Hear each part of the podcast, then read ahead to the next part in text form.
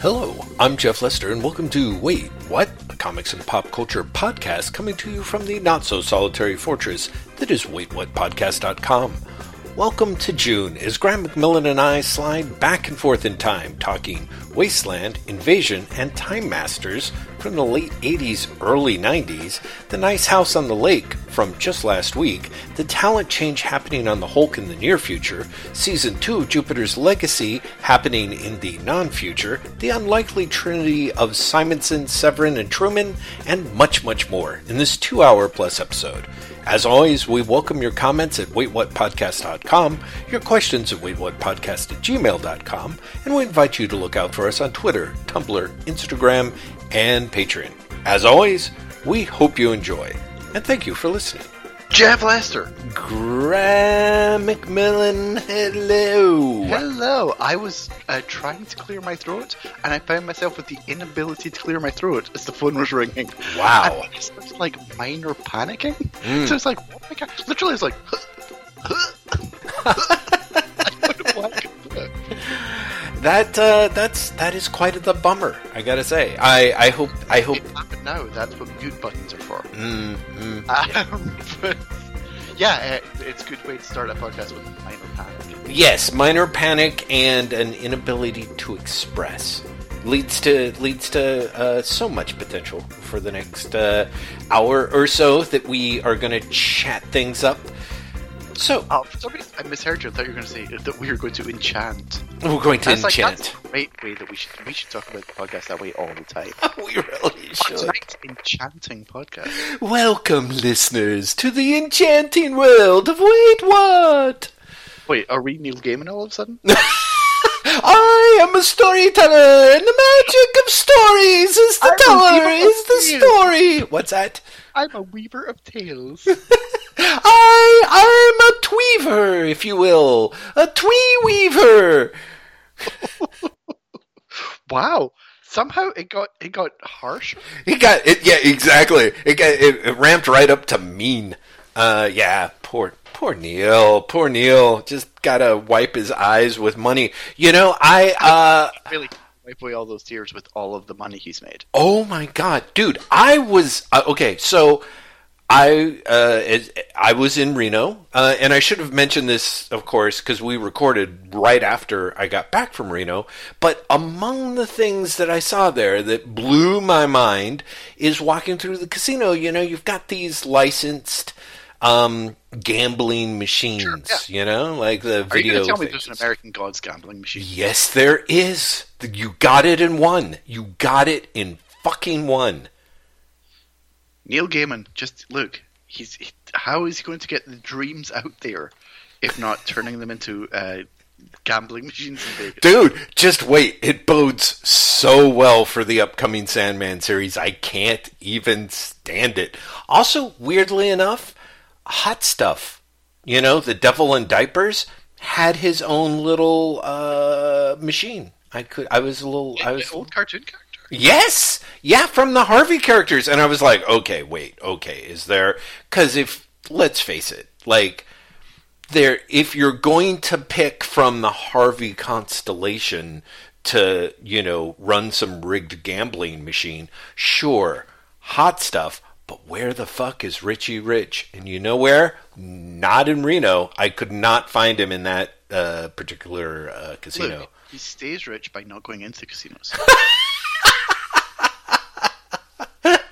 Yeah, exactly. Exactly. Oh man, it would be amazing to get you know someone do sort of the Mark Russell esque version of you know retelling the story of Richie Rich, but it's just Donald Trump. You know, and Trump in the little short am sure pants. and, someone did that, right? I- right, you would think, There's right? almost no way in the four years of the Trump presidency that that someone did not do Richie Rich, but it's Donald Trump. Okay, let's see, Richie I wonder Rich. who owns like who owns the Harvey characters now. Well, see, that's it. They've changed hands a lot. Some they somebody licensed them and then was reprinting them and then was going to. I think Harvey was like, "No, we're going to bring out our own characters and do our own things," and then it doesn't. Oh yeah, we'll never get an actual response here. Oh wait, no, here that one's pretty good. It almost looks like a piggy bank. Yeah, yeah, that's okay. That's that is perfectly all right. I'm gonna have to save this image. Let's see if I can send it to you. How am I gonna do this? Uh, guess who owns the Harvey characters now? Uh, is it Garb Seamus? Uh, no, it's DreamWorks. Oh, really? Yeah, DreamWorks apparently uh, bought it in 2001. Really? Okay. Well, that's interesting. I, f- I definitely feel like there was an attempt to. Um, okay, is that going to work? Bastards. All right, hold on. Something to me. I Oh, you did. sent a link? yeah. no, you did. Looks like you sent a picture of Link. Hang on. Yeah, hold on. I know it's the worst. Give me Uh, a hang second. on. Uh, Oh no, wait. It's here, do this. Do that. That's better. oh, there you go. Oh boy, hmm that's that's well, that's gonna go in the show notes and Yeah, it. uh, I'm saving it now. Exactly. Exactly. Um, yeah, Richie Trump or whatever they call him. Um, boy, I don't like even looking at this guy even now. Okay, so um, He's doing a speech today, or he's done a speech today. Apparently, mm, he's coming back because I saw that in the Guardian this morning. I was like, no, no. no, let's not. We we did that. Thanks. Yeah, for sure. What a fucking nightmare. Yeah, I think they they call him bitchy rich on this. Of course they do. Yeah, of course they do. Yeah. So that's that's our clever uh, political commentary. Now that um, you know, Now that that's over, now that yeah, exactly. To the extent that it's over, is it has at least receded to the point where we can imagine that oh, it's I, over. I, th- I thought you meant like our clever political comment. Was, Oh no no no! Sorry, Oh. I meant the nightmarish. Hey, speaking of nightmares uh, and things you, we thought were over, Wasteland issues one through three dropped on DC Universe this week, and how awesome was that? Right? they're great. I only I read issue one. I mean, I, I am doling them out because I only read like one of the short stories at a time. But it's such a fucking good comic. It's really strong, man. I forgot how. I mean, I remember the stuff well, but I'm like fondly, but I'm like, yeah, it it holds up. I gotta say, It really does. Mhm, It really, really does. yeah, Which was great to see. Because Yes. I remember time I was arguably too young to be reading it, Mm, yeah, that makes sense. but that it made a big impact on me anyway. Right. You know, I, I, I was like, oh, this, this is like, what the fuck is this? And I didn't quite get it, but I Mhm. liked it. If that Mhm. makes sense. Yeah, totally, totally. You know, when you when you read things and you don't like, you are too young, not in the sense of like, you know, this will scar you for life, but in the sense of like, you literally don't understand some of it. oh yeah. Well, I mean, you Not the know, right context. the the first there, there's at least I, I think it's an ongoing uh, motif as I remember, but there's just about every issue has some um, story from Del Close's autobiography where most of the time he's on drugs and or I mean the first first issue has a sequence of him um, in the Chicago sewers hallucinating and you never really find out how, if he's even really actually in the sewers you know it's um so I can only imagine as a kid. I remember reading that as, you know, I think a college age adult and being kind of like, what? But looking at it, especially considering that it's very much them trying to do something in the horror anthology, sort of updating House of Mystery, you know, for it really, I mean, it so overshoots that mark. The stuff in it is so good. Right. It, it, it really outstrips. It's interesting. I I'm not sure if I ever read the first issue, Mm. but the, the text piece in the first issue, where they more or less do say it right. Yeah, we're trying to reboot House of Mystery. Mm-hmm. Mm-hmm. Right. You know, I, I, and it does. You're right. It does outstrip that significantly. It really outperforms the job it was given. Yeah, yeah, I think so. I think so. In some ways, it sort of also reminds me of like they say House of Mystery, but it's almost like if you cross House of Mystery with like Plop or something. You know what I mean? Like, pl- I really do hope they reprint Plop because that that was the stuff that I was too young for that I read that freaked me out, and I really am kind of curious to see sort of how that holds up and if it's as um, I just remember it as Am I wrong that like they reprinted that in a uh, an anthology of something else. Um, oh, fucking hell! Maybe a Sergio and Aragones. Well, that I mean, maybe it would just be some of his stories in there. But I mean, they had a lot of they had a lot of different stuff. Like, yeah, you know, that first issue. Because, like, for example, um, it's one of one of Bernie Wrightson's great pieces. I think is uh, about the uh, the chef who like you know has an insatiable appetite for frogs' legs, and he keeps like you know making all these frogs legs meals and then and then he's he's basically attacked by all these frogs in little tiny wheelchairs at the end of the story. And this is bernie wrightson stuff. And i was like i don't know seven or something? I don't remember. Maybe i was eight. I was horrified. Like horrified. That that was among the creepiest things i think i'd ever seen in a in a comic book.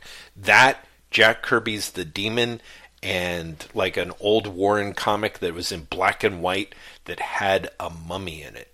Um, I'm trying to remember why I found that one so disturbing because it wasn't. I I'm super curious now. Mm-hmm. Like, so you grew up on, on this stuff, and like, I, and I'm guessing you probably read like some of the anthology books as well.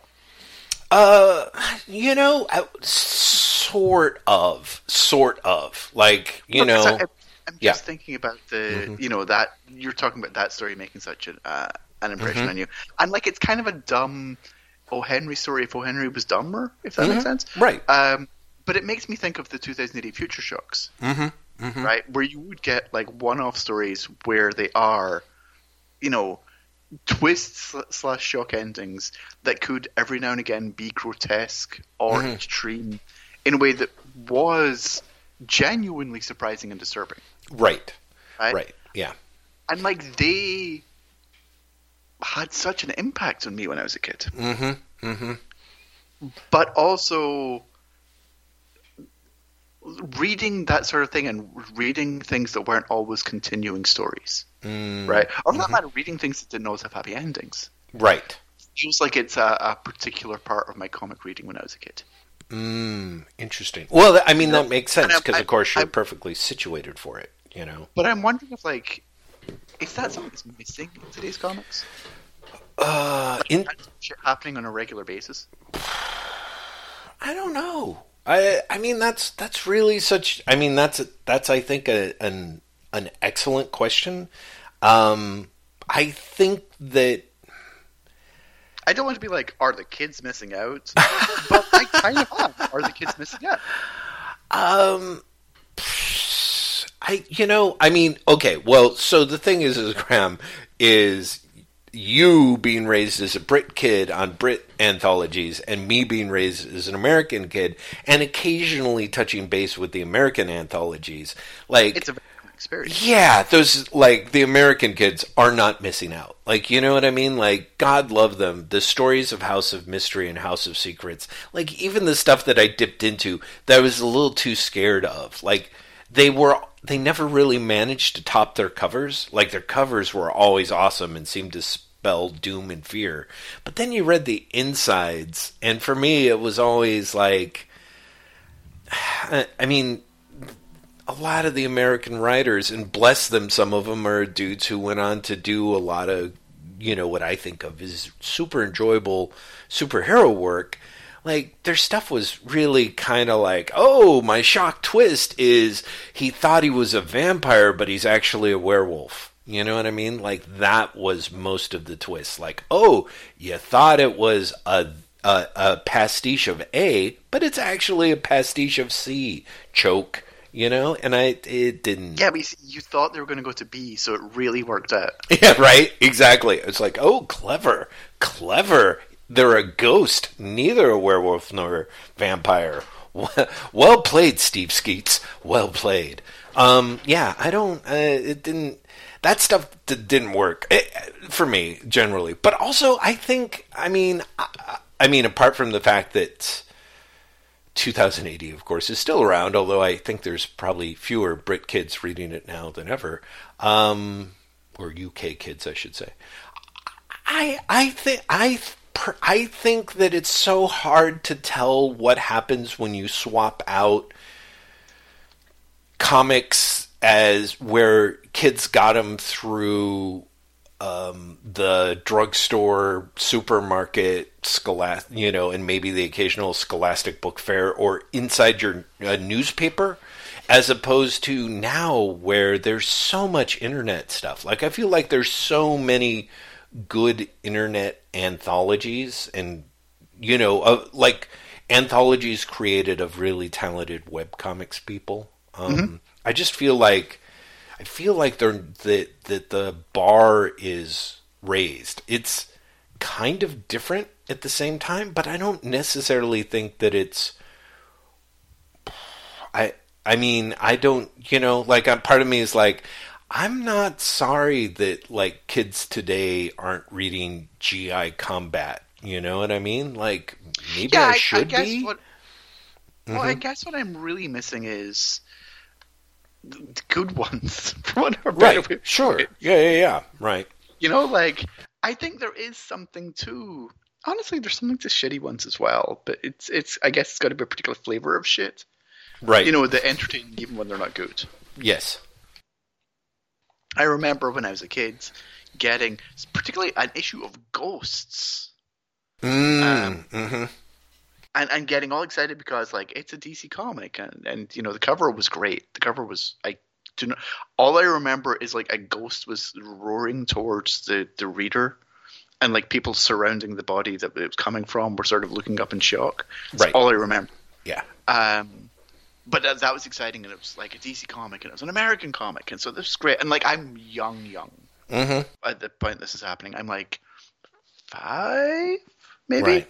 Right. Um, and I remember being really disappointed by it. Yeah, see, because like it wasn't what I expected. Mm-hmm. Uh, so I get like you know there are bad ones, but there are also good ones, and there are also ones that are good because they're bad in a particular way.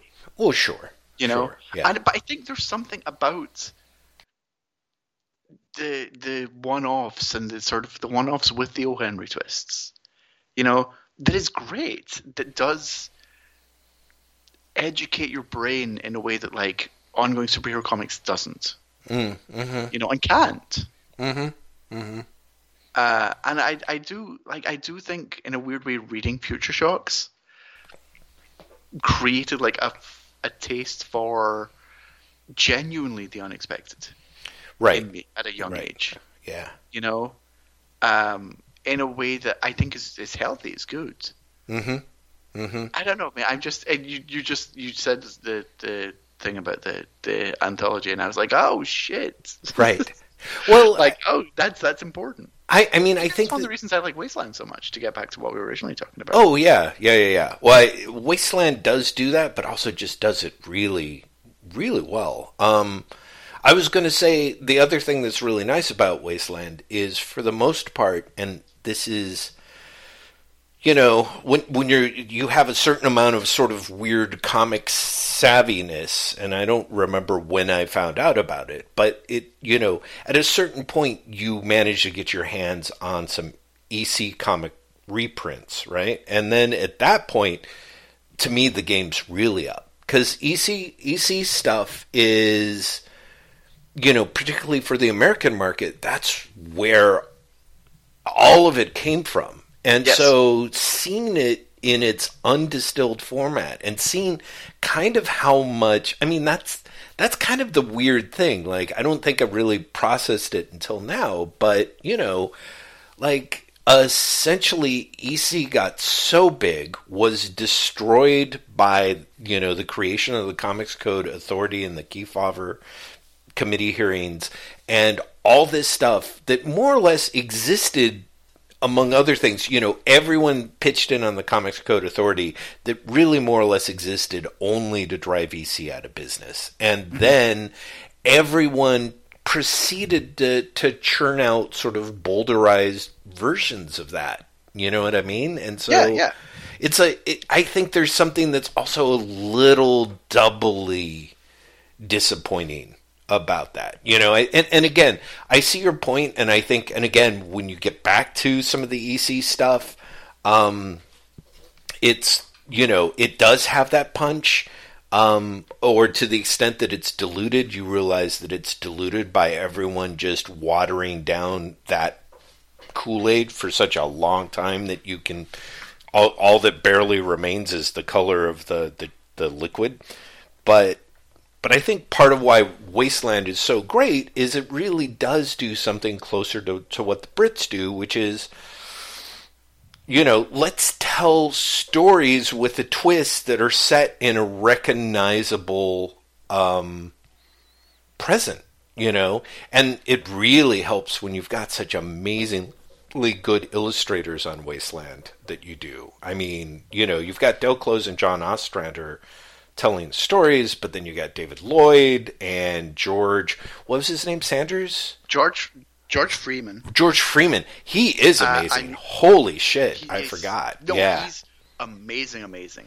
Yeah. Um, but you've also got like William Messner Loebs is one of their current yes, absolutely. William Messner right? Loeb, right? And his stuff is so good. His art yeah. is so good, right? Um, but like Don Simpson's on there as well, right? Yeah, and his Simpson stuff is amazing. Like, I'll be very curious to have you read it. And there's a a weird American Splendor pastiche in issue three that's crazy. And watching him riff on R. Crumb's version of Harvey Pekar stuff is just stunning. Yeah, no, it's just it's just first class talent. But but again, also there's that thing of like I don't know, you know, I, I just feel like particularly the you know, you had the Marvel stuff, and most of the Marvel stuff was reprints from things from the 50s and 60s. So it's, you know, if you're lucky, you get a Ditko story, but like everyone's like wearing hats and smoking pipes, you know what I mean? And then, and then the DC stuff, like they did a great job picking,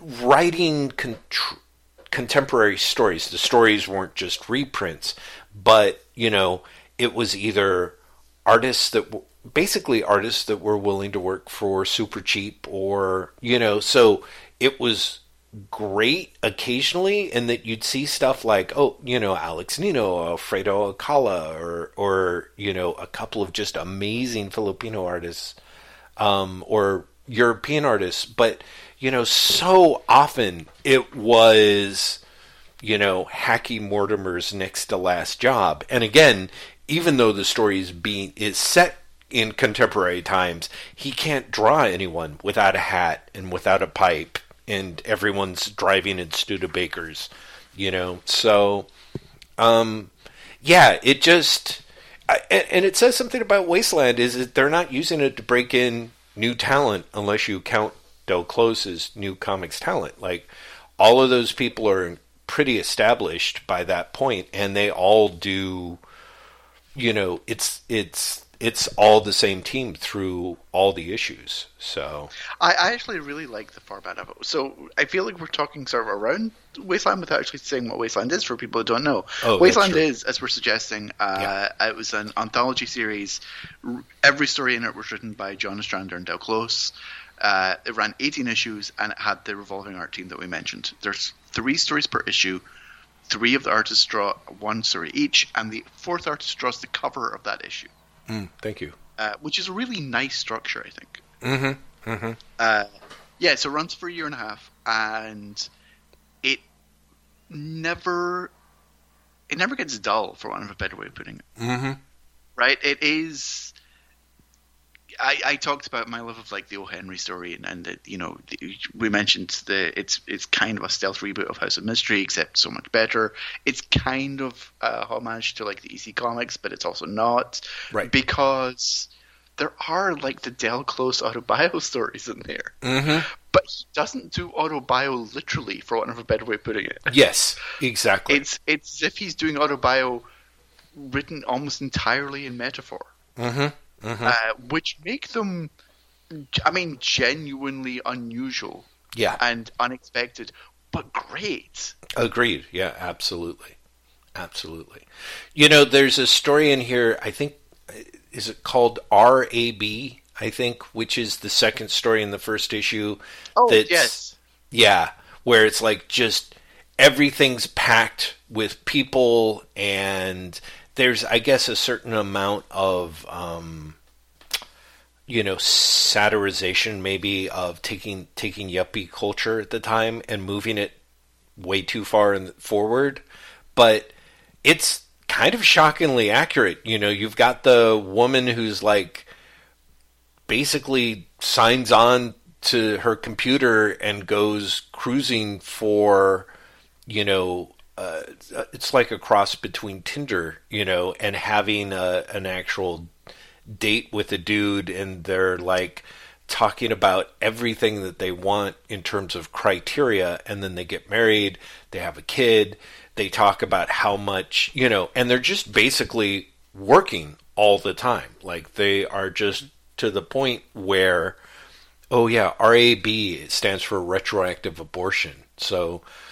up to age nine, we can just backdate the abortion forms, and it's like the kid never list, uh, existed. And they literally just chuck their child out the window when it gets too annoying, you know. And it's uh, it, you know, it's not subtle. Uh, and I mean, oh no, not, not at all. But it is, but it's also amazing to read this many years later and be like, oh well, you know, uh, like it's it they saw some of this stuff coming anyway. You know what I mean? Like it's uh it was it was an eye opener. But yeah, so there's there really is something and then the first story Fugu which I think really does almost fall more in the sort of thing that you might have actually seen in a House of Mystery story for the most part. You know, it's got it's got a mysterious switch, you know, the the thing that people eat that supposedly promises them to, you know, perfect ecstasy and they get to see, you know, the infinite. But of course, that's just what everyone says because no one ever comes back from it. And uh, it was that itself, that one was one where I was like, oh yeah, I can actually see this one sort of slipping by the editor, you know, Joe Orlando feeling kind of. Uh, feeling warmly daring. toward what's that? Feeling a little bit daring. Yeah, exactly. A little bit daring and being like, eh, I got nothing else, and eh, this Tony Isabella kid keeps bugging me. Sure, why not? you know. Wow, I, I, I can't work out if that's like a slam or not. well, that, I, that's that's the that's the miracle of me, Graham. That's the miracle of me. So people who have DC Universe Infinite, it, they uh, are dropping three issues of Wasteland a week, I think. Um, and but also they are if you don't have access to DC Universe and you really want to check them out, they are they have also been added to Comixology or rather dropping there I think at the same time. So the first 3 issues are already up and Comixology already has pre-orders through to issue nine, I think. So, you know, if you're if you're interested, check it out. So, did you, Graham? Did you not break open the Who's Who update 1987 issue one? I did. I did. I did break that one open. I knew it. I I was like, okay, if he didn't read all of Wasteland, surely Surely he read. No, oh no! Again, I've had a, week where I've been like, "Oh, what will I read? Well, this makes no sense to read, so I will read that." Oh, Don't really?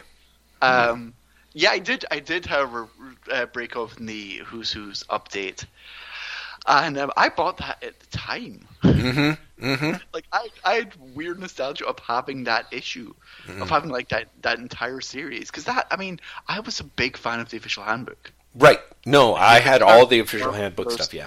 Mm-hmm. Uh, specifically the, the, deluxe edition, the second edition. Yeah, like was my jam. Was mm-hmm. was and again, I'm ten or something when it's coming out. Mm-hmm.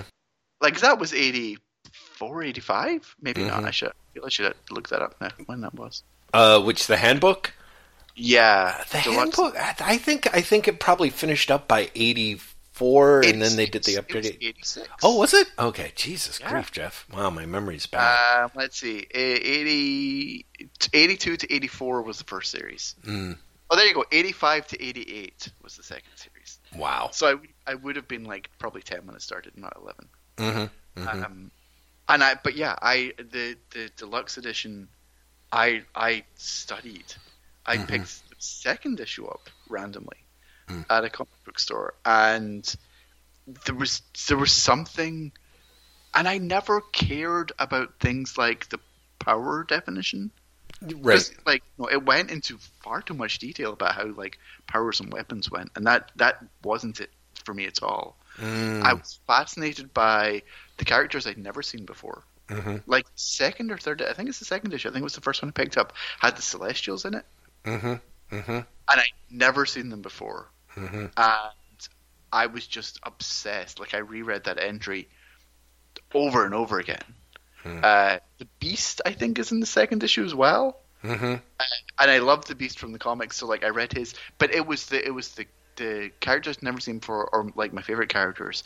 It was the art, but it was, and this is so weird, the first appearance tag, Yeah. like right. ut- like utterly obsessed me because I it made me go, comics have a history.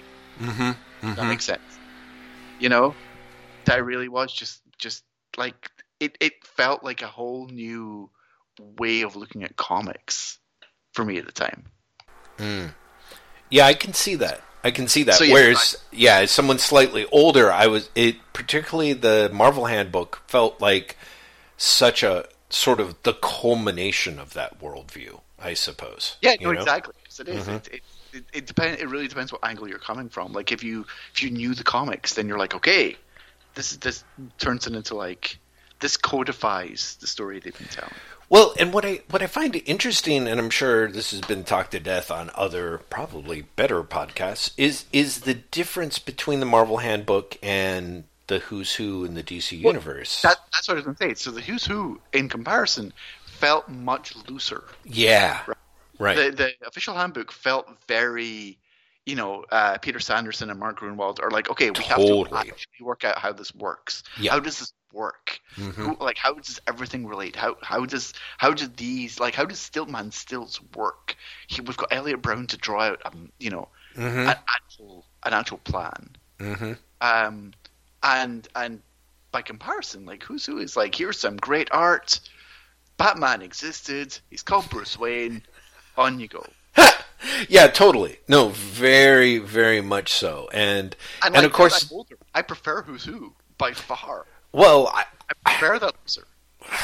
You know, I've been thinking about revisiting both. I, as you know, both of these got omnibuses, and money's a, money's a little tight. But I came ridiculously close multiple times to putting in orders for each of them, just because of the, you know, yeah, these would be great, and then of course, sort of, kind of slapping myself out of it. One thing I do have to say, I didn't read through it closely, but I really think that DC's um, approach, because you know they basically all their all their art pages were kind of two toned, I guess. You know, like yeah, you, had your you had your uh, main figure fully colored with black lines, and then the background is like one color. Yeah, it's, it's like a color knockout. Yeah, Yeah, which which it, I I remember at the time thinking that it wasn't great because I honestly thought you know they were doing it in part to show off. I think it was being done on Baxter paper or high end paper of some sort. And I was like, it doesn't. It still looks kind of. It still looked murky. But now on digital, I'm actually like, oh, these look great. So yeah. you know. Again, when I was a kid, I didn't like that. It felt too busy, and I was like, oh, why would you do that? But Mhm. you know, looking through the the update, and honestly, looking through the first issue of the update got me to look back at because they've got all 26 issues of the original Who's Who on DC Universe as well. Oh, do they? Oh shit! I should yeah, and I was out. like, oh, I'm just going to go look up because that series has that's the other thing. Mhm. That series, and for that matter, the the handbook as well. But Who's Who has a shockingly good artist lineup. Oh yeah. Oh yeah, yeah. Totally. Totally. Like Well- like the artists on that book are, are stunning. Mm-hmm. Mm-hmm. Well, because I think it was everyone's, uh, you know, kind of everyone's dream gig as an artist. You know, you didn't have it, you, you drew a full page illustration of a character, and then you know you got the art back that you could sell. You know what I mean? Like it was just It it was it was easy. It was relatively Yeah. easy money, I would think. But yeah, got no, it's just a do a murderer's row. What's yeah, that? You got you got to do a pinup. hmm Exactly. You're paid exactly. by a publisher to do a pinup that you can then sell. Yeah. So I mean, it just just there's there's so much good work in there that's just like oof. And of course, yeah, who's doing the art on Batman? That's Alan Davis, isn't it? Because he was Yeah, doing yeah. detective at the time. Yeah, that looks great. Jesus. But like in the original Who's Who, you've got like Kirby doing all the, the fourth world stuff. Yeah. Uh, right. Interestingly enough, being inked by different people. So Right. Greg Teeks did a bunch of it, and that's you know a shame because he was not particularly good inker, and he wasn't particularly good over Kirby, who at that point was, you know, he was beginning to to Mm-hmm. miss a few steps. And so perspective was weird. He's got a really bad like um, right hand bias going on in his drawing. Mm-hmm. But every now and again, you get like Karl Kesel inks the Newsboy Legion, Yes. Right. and it just looks fucking amazing. Mm-hmm. Mm-hmm. You know, so every now and again you get you, you get pairings as well. That's the other thing. You get pairings that you don't often see or may never have seen before. Yeah. And that's a joy as well. Yeah, the art almost makes the the omnibus of it worth it. Yeah. I. I. I God help me. Like I said, I've almost agreed multiple times to the point And, and again, like one of the differences between Who's Who and Official Handbook is in Official Handbook, everyone is inked by Joe Rubinstein. Because Yes. they want to get a quote unquote coherent look. Mm-hmm. And you can see why, but it's also less fun. No, Right? it totally is. And well, and it also falls under Shooter's dictates. So a lot of times it's, you know, kind of a full body shot of people in Well, gen- generic In- in- right, in- it's in- in a In generic official pose. handbook, Yeah, in the official handbook, yeah. yeah, it is a full body shot where Uh-huh. they're facing forward. Yeah. And then in uh, you have additional shots. Yes. Right. And you just live for those. Yeah. Um yeah. So okay, so you did look at it. Good. And it's really good knowing that the rest of Who's Who is is on is on DC Universe. I may dig into that with my haha copious free time. It was actually a pretty good week for comics for me. And I I have to give you big ups. Um you know, the Nice House on the Lake came out this week, and after you'd said good things about it, and of course, you know, um, James Tynion's work has sort of generally grown on me. I was like, yeah, I'll give this a shot, and holy shit! I mean, good issue, really well told. The art is fucking It- phenomenal. It's, It's shocking, isn't it? God damn. oof, yeah, that that is It's such a good stunner. looking book. Yeah. It's genuinely kind of breathtaking how pretty that book is. holy crap like seriously that that is one of those like if there was any justice it'll be kind of interesting seeing how the book goes along because I, I did sort of realize while reading it how much it sort of seems like people being thrown on an island you know thrown into isolation it seems like such a um such a comic book go to the last couple of years. You know what I mean? Like I'm thinking of I don't know. I, just I was like, huh. You see, you see, you say that, and I was literally people being thrown in time with like Lost. I, yeah, right, exactly. Maybe they're all following on Lost. Yeah, I I was thinking a little bit of like uh, Billionaire Island, um, which Mark Russell did over at I think that's Ahoy. Uh, I'm like, and there's others. I just oh. Uh, what was the book that uh, the Vertigo book that only lasted a year or so? That was um, uh, on oh god, what was it? It was the Rob Williams one I loved. yes, exactly. Yeah, Unfollow about or social media. Unfollow. Yeah. yeah, yeah, yeah. So um, like that one, God, you know, that book was fucked by by reality. was was it? Is that? Do you think that Uh, was did- part did of what they did? it? Did you follow it? I started. The, I read the first two or three issues, I think, and then trailed so off. it lasts like 18 issues, right? hmm And clearly, what happened is around issue 12, they're like, the book's going to get cancelled. You've got six more issues. And he's like, okay, I'll just go to the last arc. And so there's a time jump. Oh God. That literally is just like, imagine there were bits in between this that would make sense. Wow. And so it's like, you still get a satisfying ending. Mhm. Well, satisfying to an extent. Right. But you're just very aware of what you've missed. hmm Mm-hmm. Oh, that's a shame. Like you can't fault him. You can't fault Williams for wanting to get to the end, Mhm. right? Mm-hmm. But it's such a shame that it got there by basically missing it at the middle of the story. Yeah, yeah. Well, I mean, it it was shaky. It was definitely. I felt like I was not. It's like I liked it, and I did two issues, and then I was like, yeah, I'm just not that crazy about it. I'll wait for the trades, and you know, that definitely not not the right time at Vertigo to be doing that. Let's put it that way. So Yeah. yeah, it's a it's a shame. That was one of the like the last Vertigo books, right?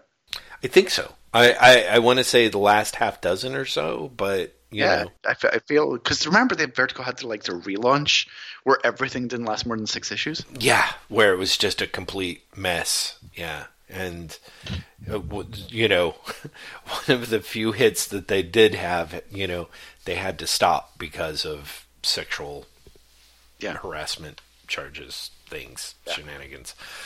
Good old comics. Hey, speaking of segue, um, uh, Jupiter's Legacy not coming back for a season two, huh?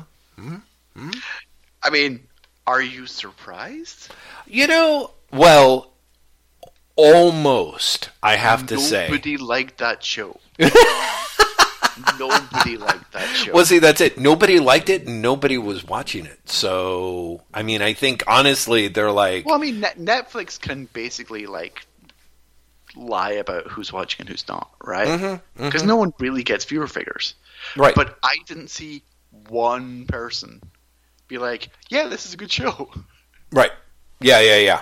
No, I, I, it's it it's interesting because what was weird were the num I saw way more people talking about Jupiter Legacy being canceled than I saw on social media talking about Jupiter's Legacy, and I was like, huh, that's like because when they were like, ah, Netflix, man, like you know, people were watching it. They're like, you ended it on a cliffhanger. What the fuck, you know? So I did Um, like that Mark Millar basically tried to sell it as like, "Oh, you guys, we're it's we've released the cast so they can work on lots of exciting new projects while we work on what's coming next in this great anthology story." And it's like, what? that, that's fucking not what it is, dude. This is the way you're gonna try and sell it? Yeah, he, no, that's um, yeah. Mark Millar watching Mark Millar try and spin that level of stuff is pretty great. In But I mean, sense. you've also got to wonder what Netflix feels, right? oh yeah, Because like that was their first Millarworld series, and it tanked. it tanked badly, yeah. badly. Are, are they like, oh, we've bought nothing? Well, I mean, I think we'll see how things go. If they don't get another hit soon-ish, you know, like I'm sure they're like, If the, well, if the Nets thing tanks as well, I think Yeah. they feel very concerned. Yeah, I think so. But I think that that that you know, there's a lot of things you can look at Jupiter's Jupiter's legacy, and I, personally, if I was like a Hollywood studio executive, it was like you know this just took too long to come out. If we'd gotten this out um, before the boys had come out, like it would have hit better. You know what I mean? Like I can see. I mean, there's you watched the trailer, right? Yeah, I did watch the trailer. Like there, there are literally things just from the trailer that make you go, "This is going to be a disaster." Not least of which, the we're telling the story in multiple time periods, and you can tell it's the same characters because we've added some talcum powder to their hair to show that they're old. yeah, yeah. Like was also the costumes look terrible. The production design looked terrible. Looks really cheap. yeah, but I mean, It looks like a fan film. Well, I mean, dude, so does Legends of Tomorrow DC Universe Campathon. but that's also funny. well, Like okay. that, that's a show. I- like for real, that's a show that leans into its shitness. Well, I believe me. I a I understand. B it had to learn some of those lessons. But C I really do think, and I could be wrong, that people who watch um, superhero TV shows are used to a certain amount of cheese. They just kind of have to be. Like you look at some of the special effects in like those Arrowverse shows, and you're like, Oh, yeah. wow, they ran out of budget. And you know, you Yeah. would think that they would try and curb things back a little bit, but you know, but on the other hand, they they wanted to. So I I personally think that comic book fans are gonna, you know, who watch Uh, this sort of stuff. Yeah, I think so. I think it's just a given. It's it's you know this, Graham. It's like if you loved Bri- you know British science fiction growing up as a kid. It was just understood that they had four dollars for the Yeah, budget. yeah, no, no, exactly. It, it was it was a you know part of of loving that stuff. Right. You know, no one watched you know Doctor Who and expected to see Star Wars on screen. Yeah, exactly. Exactly. So, you know, so I think, I don't think that that necessarily, I mean, I just looked at it and there was just any number of varieties where I was like, eh, life's too short. I mean, part of it is, yeah, mm-hmm. yes. I was going to say, are we not in such an overly saturated marketplace, for want of a better way of putting it? Mhm. Now that you do look at something like the Jupiter's Legacy trailer, and it looks cheap, and it looks, uh, it didn't even. That's the problem. It didn't even look campy. It just looked cheap and shit, Mm. right? Mhm. It, it didn't because even the boys, I think, has a certain sense of humor that they do lead with oh, uh, see, in the promotion. exactly. hmm So Exactly. it makes you like you know, okay, so it, it may not have this, you know it may not have the special effects of a Marvel movie, Mhm. but it has a wit that a Marvel movie doesn't. Right? Mhm, It's like Legends of Tomorrow. Again, looks pretty cheap, Mhm. but also is very clearly signaling to its audience, don't take this seriously. Mhm. Jupiter's Legacy, by by comparison, looks really cheap. Mhm. Looks it like there are just bad choices being made that are obvious again, even from the trailer.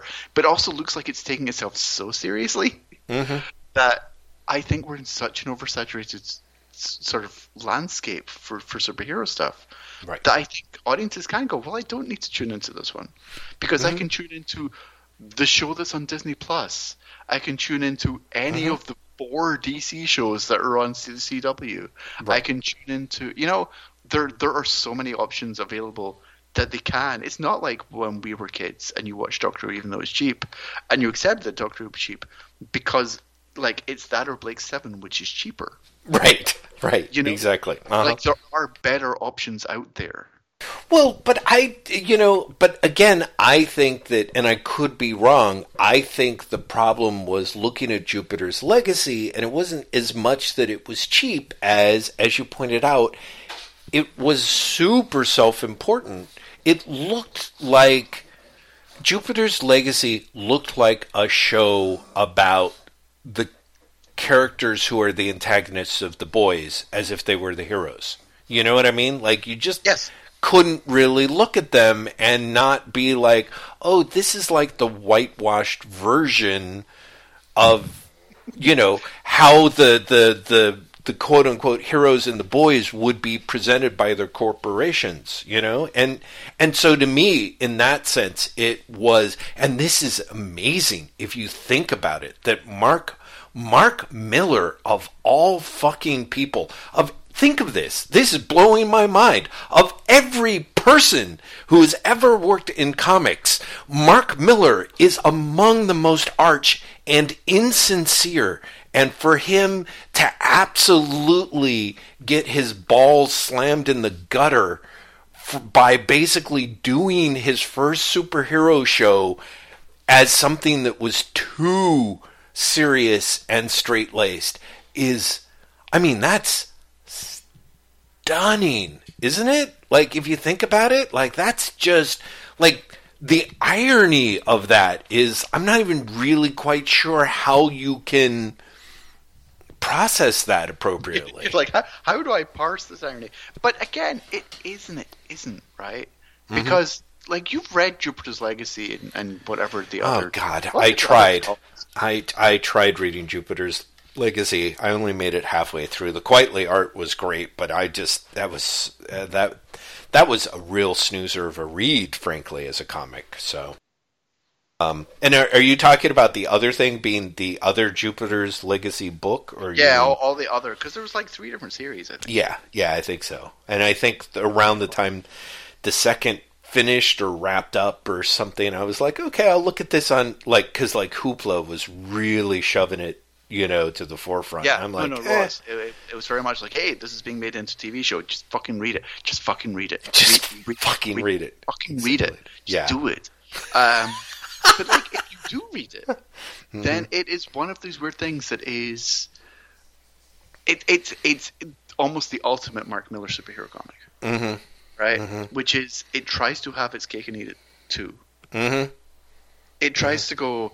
You know what people like? They like the sincerity of Grant's All Star Superman, but I like the iconoclasm of of the Ultimates. Um, what if I do back in the olden days? Mhm. Everyone was really sincere and upright, but sure, there were some problems, but things were better then. And then their kids are all fuck ups. Yeah. Do you get it? And so it's not like it's it's not the the sincere, you know, well-meaning superhero show. Mhm. Do you know what I mean? Like it, it's it it is it's it's the boys, but less so. Right. Well, but You know? I, yeah, because again, I mean, sort of the same way that it is, in the same way that Wanted was a secret society of supervillains pitch that got the serial numbers, you know, filed off.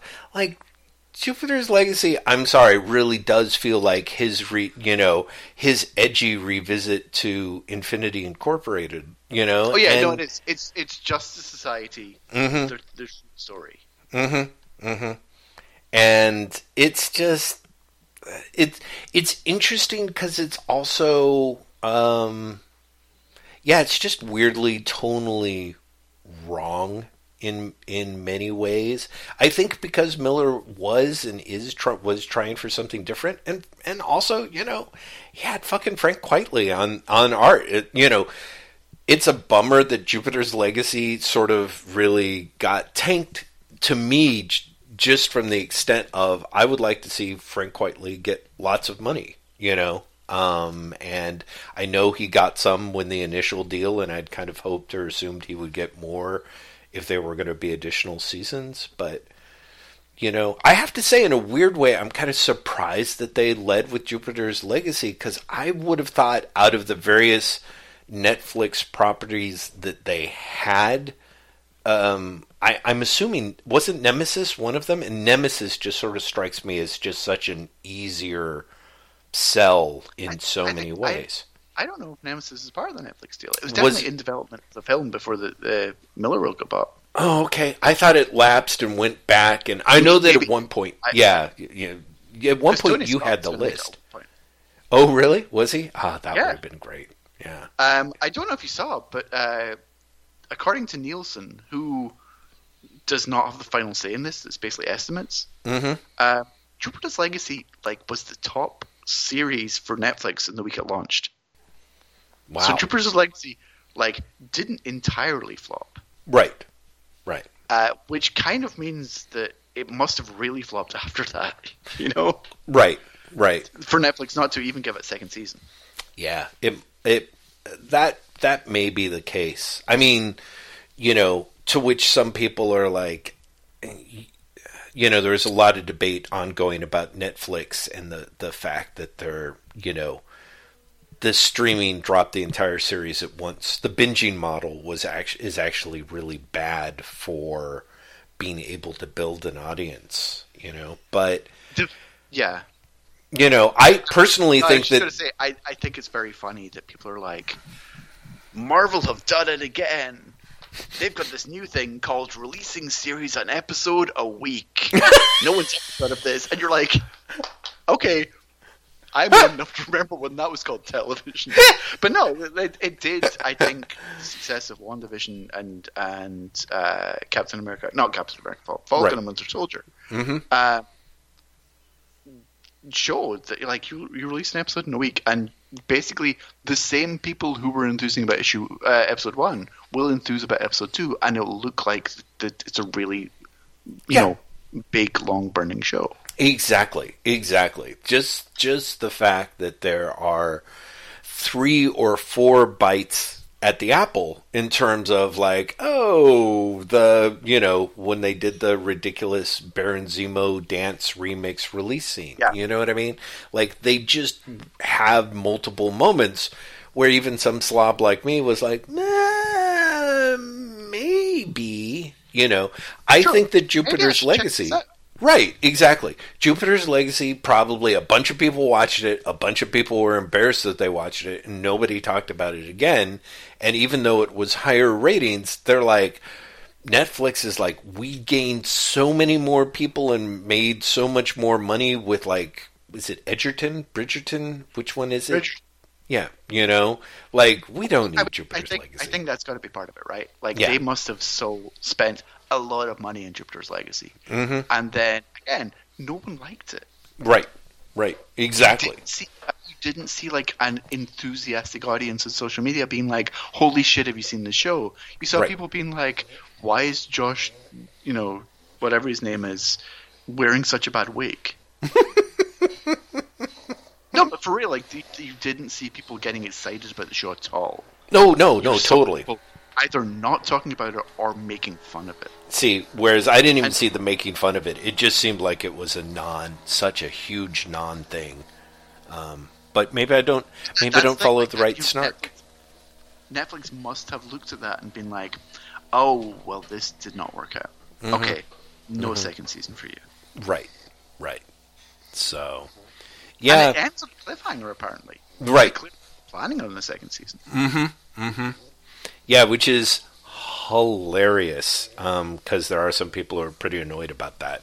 And part of me is like, dudes, just release it, do a holiday special or whatever, and tie it all up or something, you know? Like they did with what was that Sense8, the the Wachowski show. Oh yeah, the right, exactly. Yeah, I think they did do that with Sense8. We call it the Wachowski show, but it's really the JMS Wachowski show, which I think is I mean, crucial there. Yes. Both. The two bringing out the best in one another. I actually never saw Sense8, so I have to say I Again, I, I didn't see Sense8 either, but I was very aware of the fandom, Mhm. which they did something right. Mm-hmm. Yeah, definitely, definitely. So, You know? and they, you know, they got more than one season out of it. So, you know, suck it, Mark I Muller. think they only got two though. Well, yeah, they only got two, and, then, and then like the, the the Christmas Right. special or whatever it was. I'm I'm looking this up right now. How many seasons did they get of this show? They got two seasons. yeah, two seasons and then a, a wrap up finale of some sort. So, Yeah, I'm trying to find out the wrap up finale, and Wikipedia is not not telling me. yeah, Maybe it didn't. Did it not get a wrap up? I'm sure it did. Didn't I think like, it wa- maybe it was promised one. Maybe they didn't actually deliver. They're like, yeah, sure, we'll get around to that. That'd be really funny. I mean, you know, it is JMS. I'm like, I don't. I, that that guy's got a comic finishing rate of like what, like seventy five percent or something. Look, he's currently doing uh, God, what's called the Resistance, Mm-hmm. the AWA book. Mhm. Uh, I, Jeff, it's everything you expect from someone saying he's doing a pandemic that gives everyone superpowers. Oh. Uh, comic fra with Mike Deodato. Oh man. Mm. It's everything you expect from that. Mm, mm, mm, Or, which is to say, are you expecting sort of statically, unfortunately illustrated heroes ripoffs? Yes. Yeah. I mean, honestly, that's what I didn't they work together on it was JMS on and, and Gary Frank on most of the Supreme Power stuff, but didn't didn't Deodato and JMS do something Just together? Amazing Spider-Man. Was it Spider Man? Jesus, there's Yeah. that's why. God. No wonder I had Pretty that sure- like weird sure ew. John Romita Jr. Yeah, that's right. No, of course. It's because of the Norman Osborn's O face that is Oh yes. Mike Deodato. Yeah, that's that's. Oh God, my memory. Uh, why do I have to retain shit like that and I can't remember things like math? That's so sad. Oh God. I, I've had that conversation maybe three times in the last few weeks. Why can our brains not retain useful information, but I can tell you, you know, what issue, uh, you know, the TVA first appears Mm-hmm. in in Thor. you know, That's pretty awesome. What's great is I'm finally old enough that some of that stuff's going too, but it's not really being replaced by anything. It's just all like, mm. it's just going. yeah, it's just going. It's just, it's just going, and what's ne- what's left It's like, uh, sky pretty, me have water now. Uh, Exactly. Me tired. me, t- yeah, that is it. I, I, I, here's the thing, like Jeff, for real, I have been shockingly tired this week for reasons you? I could not tell. Wow. I genuinely don't know. But it has meant, as I said, like I've been reading weird, random shit. I mean, even for me, weird, random shit this week. But all of it has been of a level that it is 100%. I'm tired. I want to read something that's okay. That's uh, that makes sense. So t- You know, tell me. it's it's it's. A, I've got a glass of water, and Yep. that's the end of it. you know. this week, I mean, I've talked before about how I'm just reading, you know, a bunch of things Mhm. digitally that you know I'm just like, what? There's a bloop. That seems like a good idea. All of Mark Waid's Avengers stuff from like 2015. Oh, uh, you said you were reading No Way Back or the second little crossover thing? Oh no, oh no! I I went to read like his run, that the all new, all different Avengers, which was then followed by Avengers. Huh. Wow. Uh, and then Mark Waid and Kev Walker's Doctor Strange Surgeon Supreme series, which just which cancelled recently. right. I was. I have to admit, I was a little curious about that one in a. It's it's cute enough. yeah. It's fine, but also it gets cancelled six issues in. wow. So it basically sets up long term storylines that it doesn't get to do anything with. Huh. Well, I hope that he will, gets a chance to flesh those out somewhere else, as they used to Yeah, do no, I, in the I day. think I think no. You're like, no, it's just all dead. I mean, um, you know, amongst one of uh, some of them are why is Doctor Druid alive again? I can't see anyone picking that one up. wow. No. Yeah. Yeah. No. Um, but it, that one is actually, again, cute. It, it's Mark Waid has mm, Mark Waid repeats himself, Uh huh. and if you like the Mark Waid book, then that's great, right? Mhm. But Mark Waid writing irritable Stephen Strange, who is competent but self-loathing, is not that different from like Mark Waid writing irritable Bruce Banner. You know. Mhm. He writes characters who, you know, are just frustrated by everyone around them as they try and just do the the right thing. Mm, mhm. A lot, and it's one of those books. Kev Walker does lovely art. I will, I will say that Kev Walker's art is is really nice and such that I'm like, I wish Kev Walker appeared in more places. I wish he got more work from Marvel. Well, you know, now that he's not on Doctor Strange, Mystic Surgeon or whatever, Surgeon Supreme, Jeff. Surgeon Supreme. Surgeon. Thank you. Yep, yep. Yeah. Um, no, but it, like I wish, honestly, I wish he'd go back to 2000 as well. He did some great Dredd stuff. Kev Walker. Yeah, got it. you know um but but that's that's a good enough book the the avengers book that waid does is honestly incredibly frustrating Hmm. because it just keeps getting derailed by other things hmm so for a year it's all new all different avengers and then it ends in a civil war 2 crossover hmm and the team splits up in another book altogether. Hmm because it splits into avengers and champions. And so literally half the team goes to another book. Hmm uh, and that happens somewhere else. Hmm. And so when you take up Avengers, they're like, well, and also in between the two books, uh, Sam Wilson's no longer Captain America. Wow. You know, so you also get him being like, well, I can't lead the team now that I'm not Captain America anymore. And they're like, no, you can, because you're still Sam. And it's just like, oh, oh no, like this this reads like a book where again you had you had long term plans that just did not fucking happen. right. They got utterly derailed by by events elsewhere. Mm. Um, and so you keep getting hints at maybe what he wanted to do, Mhm. but nothing comes to fruition. Wow, that sounds not great. Sounds very frustrating, I'm sure, for all involved. Yeah, exactly. It's frustrating for the reader, but I can only imagine what it's like to be Mark Waid. Right, right, yeah. You know, who who just is, is getting quietly fucked with all of this. Wow. You know, and it, the weird thing is like Champions goes on for like eighteen issues under Waid, and then Jim Zub I think takes over. But like these books continue for a while, and yet they never feel like they get going. Yeah, that's that sometimes does happen. I feel like with Waid stuff is like, you know, there's there's times where he's got, um, you know, like his Daredevil was great in that regard of like, oh, I've got a character who has basically, you know, where I just have to pivot, and that that opens up all these opportunities and that also gives you you know a character with somewhere to go i guess. Um, but i remember like really digging his daredevil work and being like oh boy him on the incredible hulk. And oh man that stunk so bad. It was just and again he doesn't really get to finish that either. No no you know?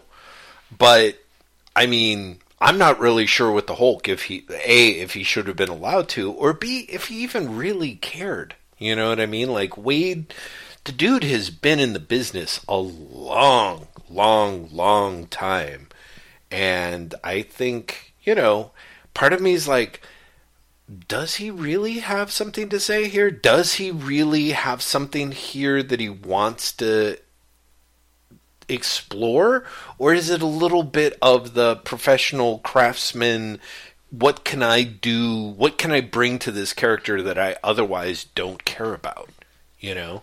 Like i definitely remember him talking at one point about how much he doesn't like magical characters. He just doesn't like magic based characters you know? So the fact that he was on doctor strange i'm like okay has he changed? Did I misread that? Because, of course, he said something like that and then went on to, you know, do something that was ridiculously.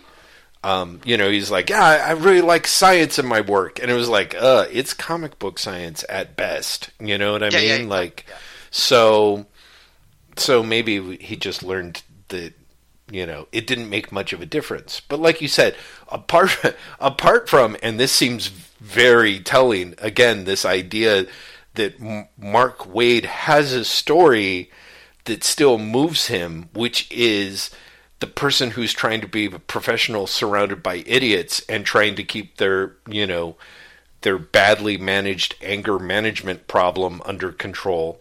Like, I'm not sure how much else he's bringing to it, really, as much as the idea of, like, hey, look at me. I, you know, I'm fluent in both DC and Marvel. Like, look, it's the Masters of Evil, but I've figured out something that's great, which is that way back when Crimson Dynamo once double dated Black Widow's sister, you know, like, and like I should complain because I say that, but like uh, the the second his second Avenger series introduces the Nadia Van Dyne Wasp, ah, of right? course, The, yeah, the Wasp that is the Wasp that is a massive like continuity plugin, uh-huh. which is to say Hank Pym and his first wife had a kid who was then trained in Black Widow's Red Room.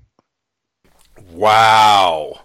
Wow. Yeah, see, that sort of thing. That's totally the sort of thing that Mark Waid prides himself on. He's like, "Hey, remember that that barber shop that was the cover for Shield headquarters? I actually know the three characters in Marvel's history that were former barbers and now they've opened up a hair salon there and then they stumble on the secrets of Shield." God, Yeah, why aren't exactly. I writing comics? I'm just like It's funny after after finishing the the um, Doctor Strange because he's on Doctor Strange. There's a Doctor Strange book before there's Doctor Strange Surgeon, Surgeon Supreme.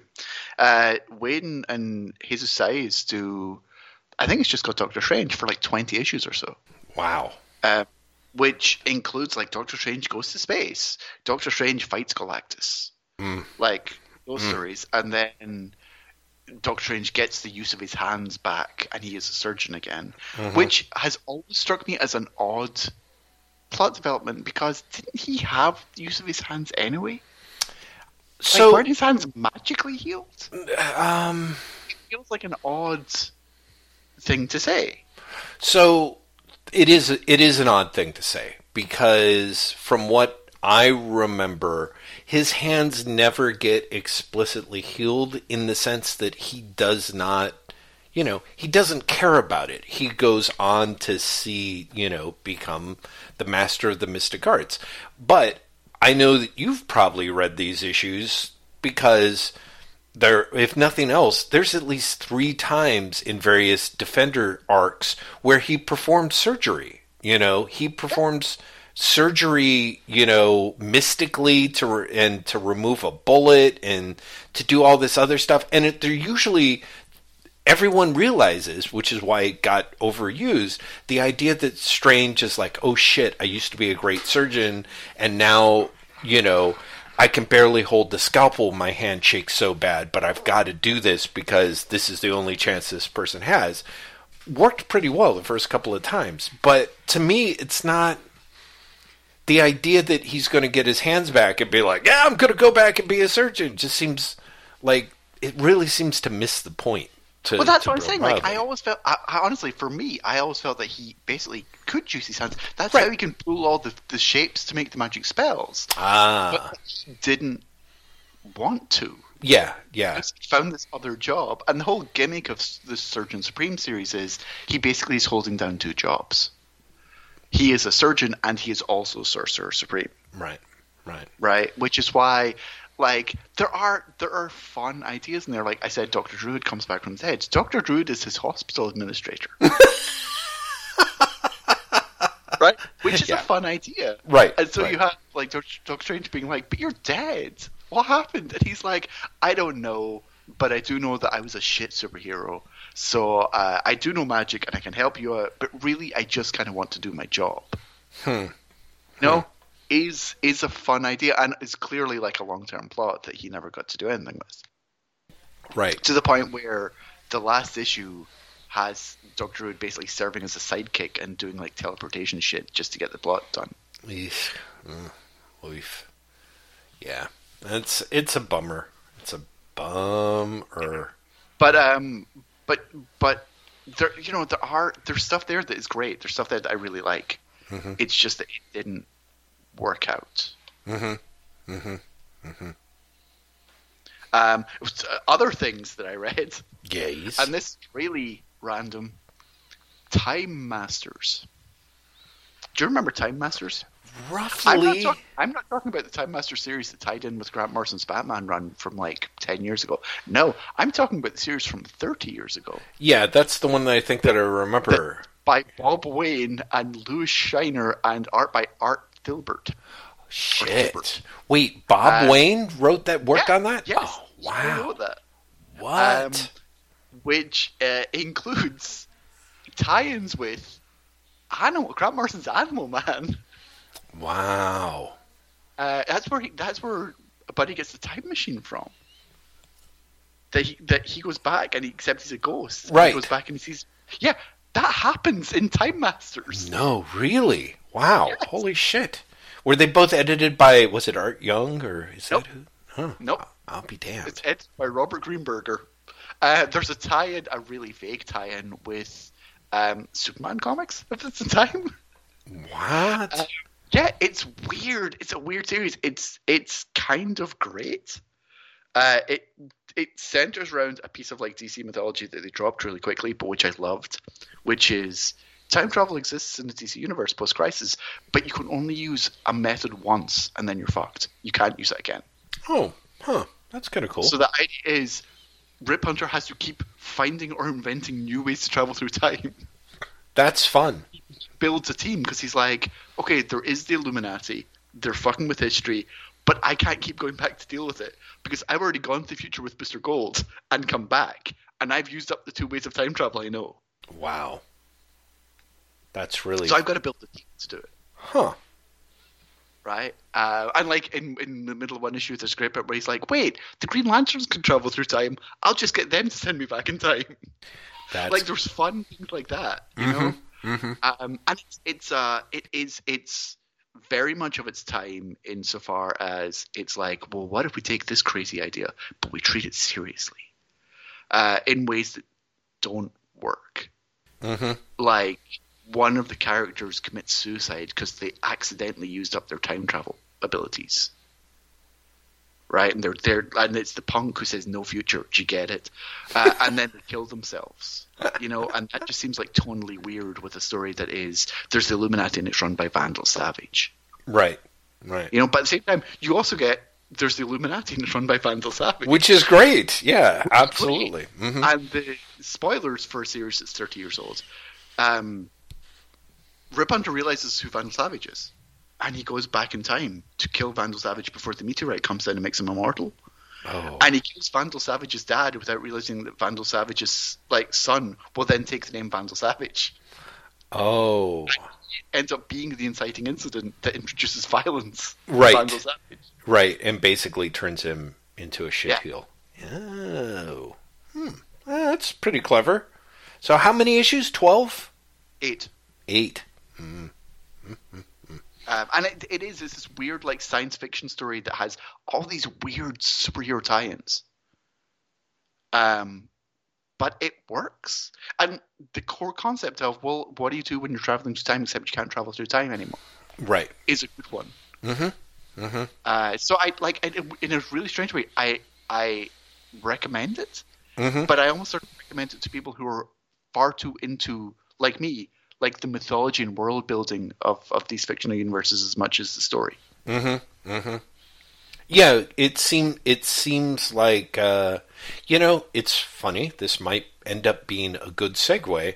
Um, I ended up reading uh, what they what they have cheekily titled "Invasion: Secret No More," uh, the trade paperback that came out of Invasion Yeah. one through three um, via Yeah. Hoopla. But which you may or may not remember, that did come out when Marvel was doing Secret Invasion. Uh, the trade did, That or collection, that collection did. Oh, really? I did not realize that. That's really funny. Uh, yeah. So I was like, uh, uh, you know, it was at the end of the month. I was basically like, hey, I've got like all these hoopla credits left that are burning a hole in my pocket. What should I check out? And people sent some recommendations, and Invasion popped up on a few few people's um, lists of the suggestions. So I was like, okay, I'll check it out.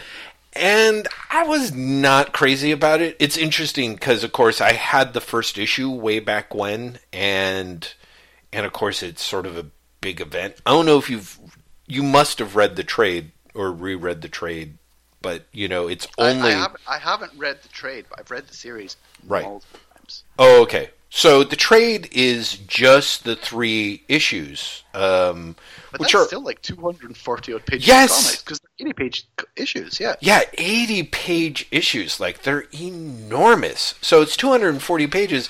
So there's a weird mix of both getting too much and too little. You know what I mean? Like there's Yeah.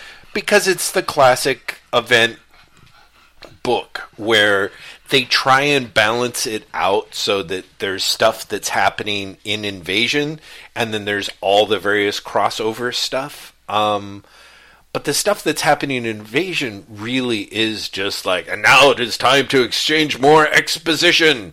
So Invasion's kind of what's fun is how much it gives the flavor of what the DC universe was like back in 1988 or whatever it was. 89, I think. Yeah, might be misremembering. I don't remember. It's 88 or 89, you know.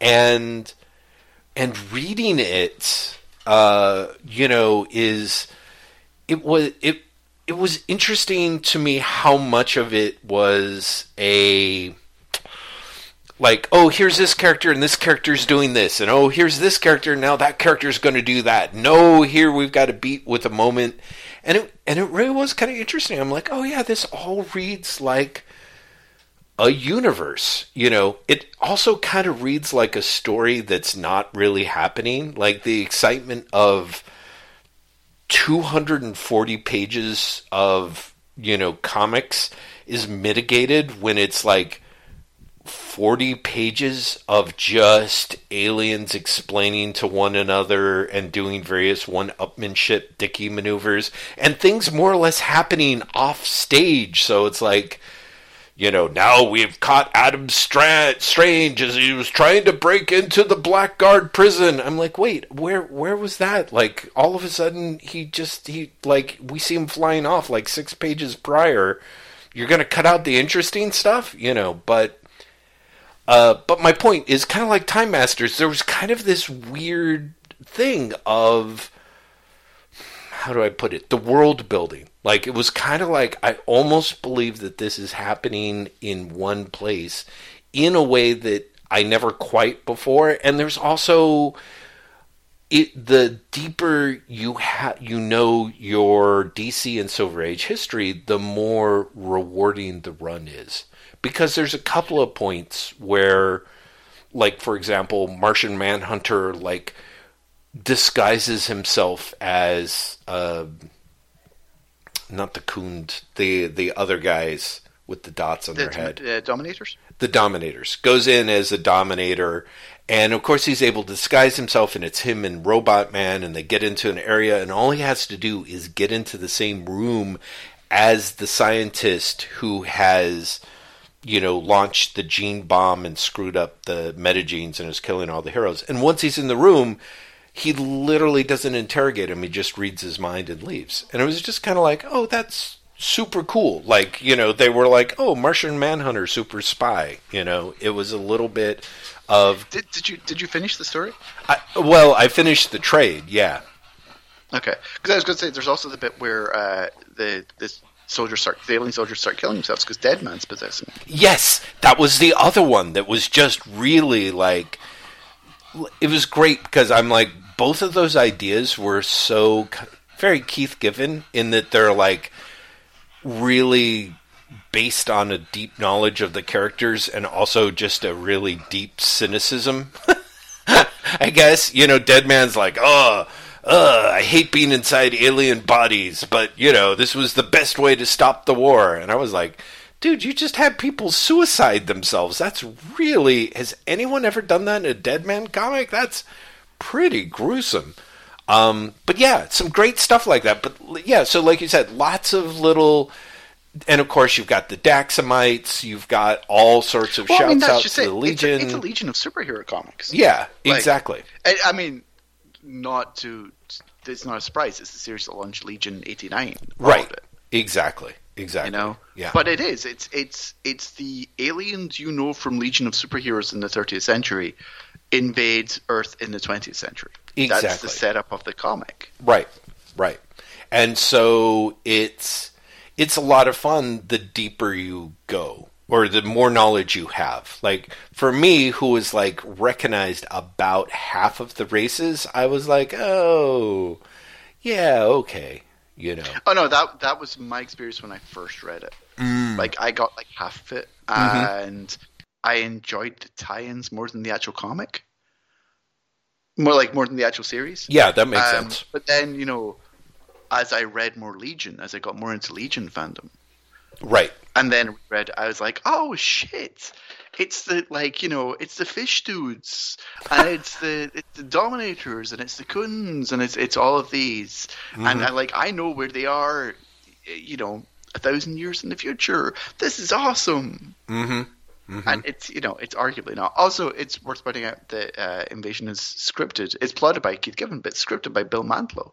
Yes. it's one of the DC comics scripted by right Bill Mantlo. which is crazy. And what's interesting is how much it's mantlo um uh, and he both he both kind of fits and doesn't. Like it it's it's not entirely the mantlo of marvel you know it's clearly mantlo has done some work and it's you know it's it's trying to read very much like 80s dc you know it, I, it- I think it's it's almost trying to read uh, like uh, the Giffen DeMatteis stuff in Justice. Yes, and that's what I was going to say. Like, it's clear that the the Justice League is being used as a template. There's a lot of you know, sort of trying for the wry wit or taking a little caption and and and pushing it a little too far. Um, but there's also some stuff where it's clear that, for example, you know, uh, one thing that struck me about reading Wasteland is that it's very it's sort of advanced for its time because I feel like there's not you know there's that period in the 80s where uh, thought balloons basically go by the wayside but it's kind of slow you know eh, it, it doesn't happen all at once and so seeing Ostrander's stuff in, in close and realizing how well they they tell their stories basically with dialogue and maybe some captions, but but not with thought balloons. And seeing Mantlo, who in his Marvel stuff, like you know, people are just all but having their heads crushed by their thoughts, and so seeing seeing a more external facing DC thing. It also explains sort of why Guy Gardner kept coming off as maybe a little too um, always a hard character to to nail down properly in the 80s, I think. But uh, yeah, in this one, I was like, I don't remember this guy Gardner. like it, he seemed closer to the Guy Gardner of maybe Englehart's Green Lantern than the Justice League. You know what I mean? Um, it was weird. It was it, it, it was a it was a funky read, but it definitely had that kind of I found myself feeling sort of uh, what's the word? I guess I mean not just nostalgic, although there was part of it. It was kind of a thing of oh, this continuity it kind of worked. I mean, it was a kludgy thing and it was never kind of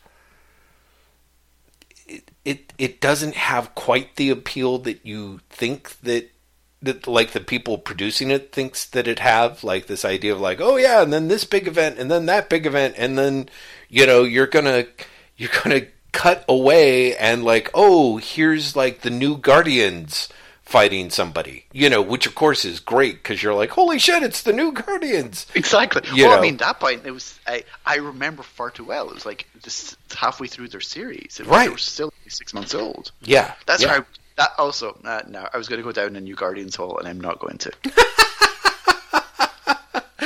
Man, that's a quotable. Um, you know what? Fuck it, I am. Okay. Um, you may or may not remember. Did you read New Guardians?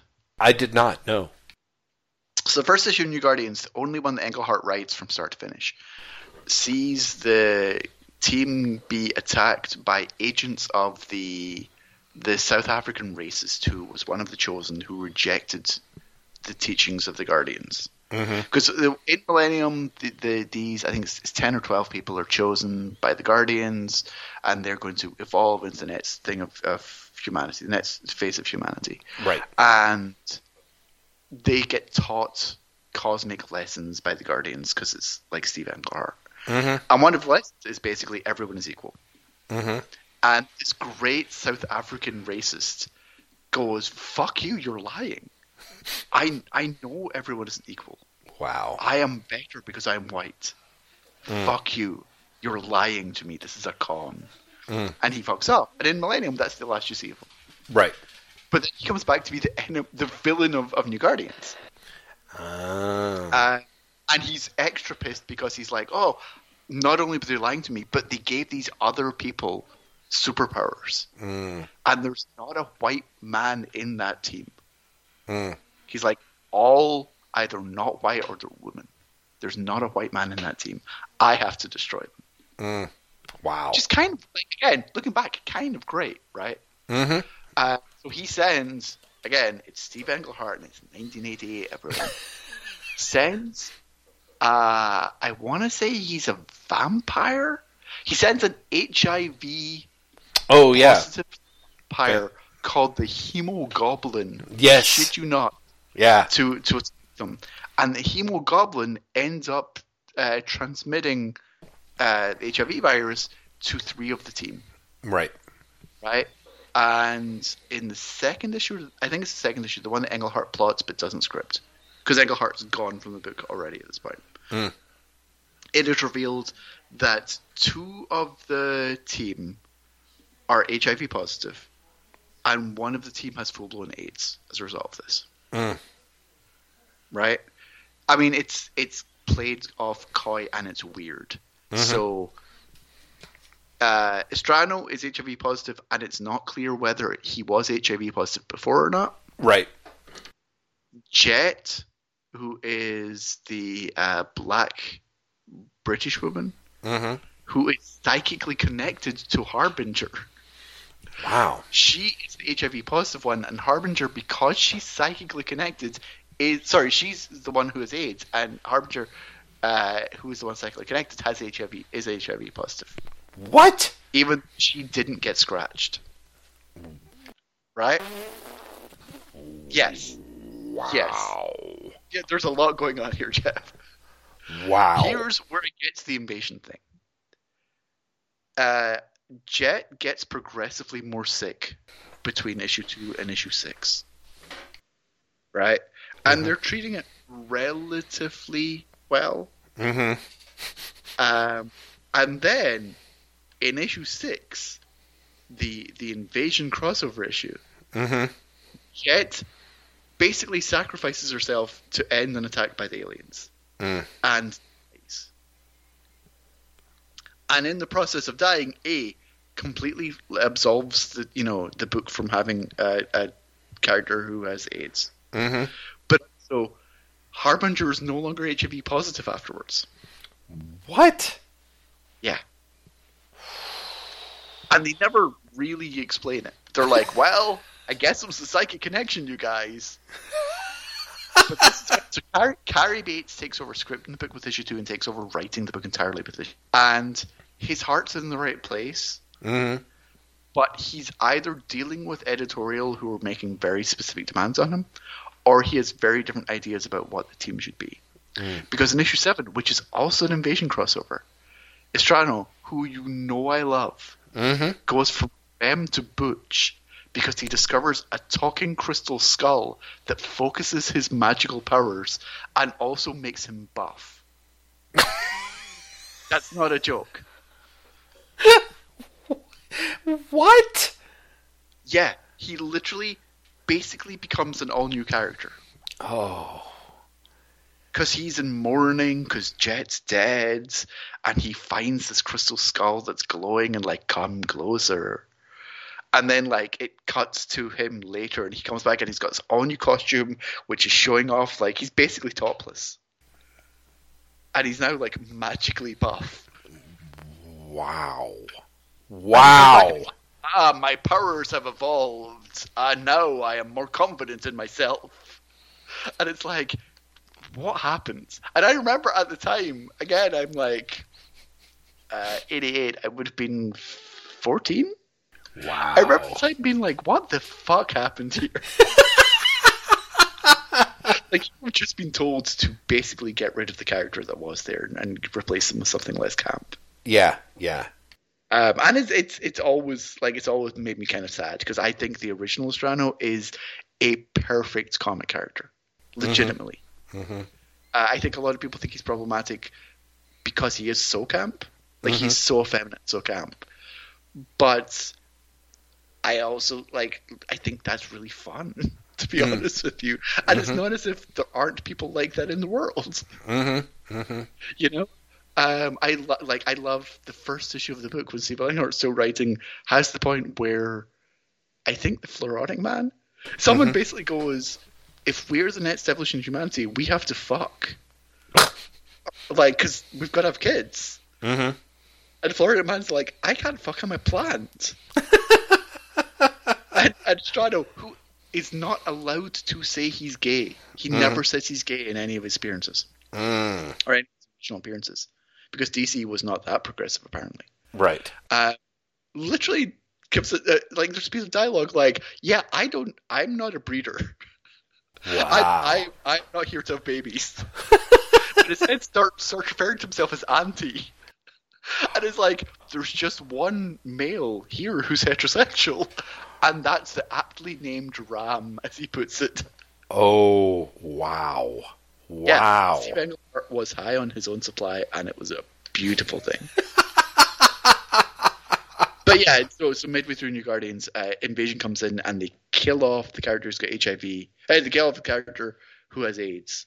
They magically heal one of the characters with HIV. I want to say the Strano. I haven't read it in a while, but I want to say the Strano makeover also has like, and now my HIV is in remission, like thing oh, tied in there as well. Probably, probably. And, and he suddenly becomes infinitely more butch and and honestly unthreatening. Mm. Uh, and, and it really was like, okay, so Right. either someone in editorial had a word, or Cary Bates like, I've just been waiting for the, the way of, of cleaning the, the book of, of the controversial aspects.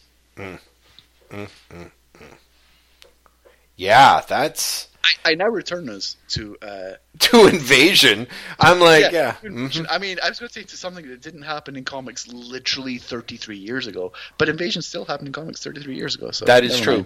Uh, yeah, yeah. In fact, I'm trying to think what I could talk about. Well, I, I mean, there were some, some pretty good books. Nice House on the Lake, Mortal Hulk 47, um, Monthly Girls. Nozaki Kun got a new ep- uh, volume out, which was super exciting. Yes. Uh, my O was.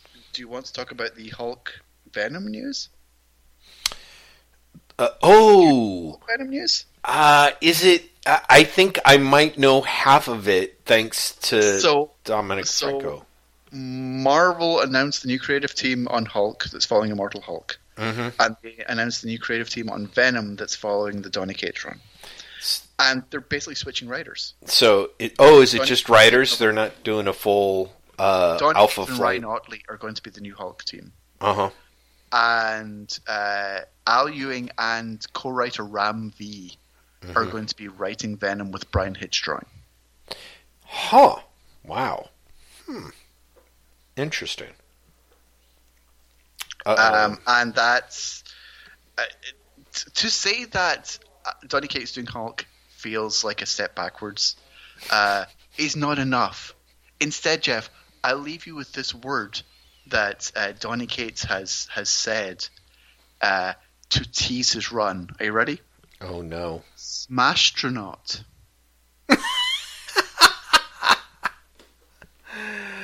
Oh, that's Smashtronaut. you know I. I think it sort of seems like Donny Cates. I, I will give him credit for basically being willing to follow anyone. You know what I mean? Like, I'm sure, like Jason Aaron finished Thor, and you know the editors are like, uh, okay, who wants to write this? And basically, uh, everyone's like, I, I, I'm not gonna follow that. Are you kidding? Donny Cates is like, yeah, sure, I'll do it. Yeah, sure. Yeah, look at me. He's going to fight Don Blake and he's going to punch Galactus. Yeah, I'm Donny Cates. I love how how incisive my imitations are. I really I, have to I'm say. going to read the actual quotes from the PR. ready? Are you ready? Does it start with "Yeah, hey, I'm Donny Cates"? Because I It think goes- that's a good way. Marvel just gave me the keys to the strongest one there is. Ha ha! Oh boy. You guys are just not ready for this. You're about to find out when Ryan Ottley and I get angry. And guess what? Well, pretty sure you're going to like us a lot when we're angry. Oof, that's I know, right? Oof. It's it's kind of amazing. Hmm. It's genuinely kind of amazing that they're like, how do we follow up Immortal Hulk? What if we just fucking ignore it? Well, I mean, On I the one hand, what are you going to do? yeah. What are you going to do? Why do you just fucking not have a Hulk book for a while? Right. Well, you kind of can't do that. I mean, you probably should, but you can't, especially not when it's selling well. You know what I mean? They're like, if we can keep half of our readership, we'll be back to selling what we were selling before. Before it started selling really well, you know what I mean, and I'm- maybe I'm- we'll do I'm better. Genuinely amused at Mhm. how it leans into like all the cliches. hmm Uh, here, here is the the description of the plot. Uh, the team of Donny Cates and Ryan Ottley um, helm a bold new era of Hulk that begins when Bruce Banner discovers a radical way to control the monster within.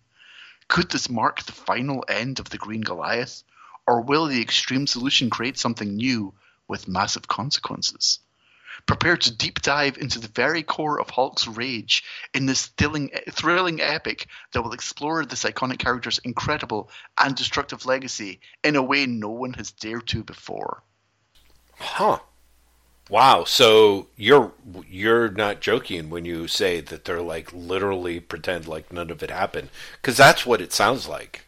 It really it, does mean, sound it, like. It, it, sounds very much like this is the book you do if you didn't do Immortal Hulk.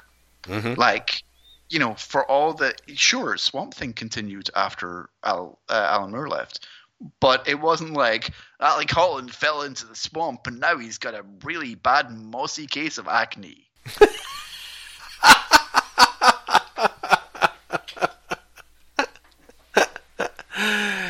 yeah, yeah, wow. That's um huh. Well, you know, what can I say? I mean, Donny Cates has his fans, so hopefully they'll well, yeah, follow sure him over to the great. Hulk. You know, but it yeah. sounds. Poof. Um, here's the, the PR for the Venom book. Mm-hmm. Uh, um, when my editors at Marvel also the, the difference between Ram v quotes and Donny Cates quotes are amazing.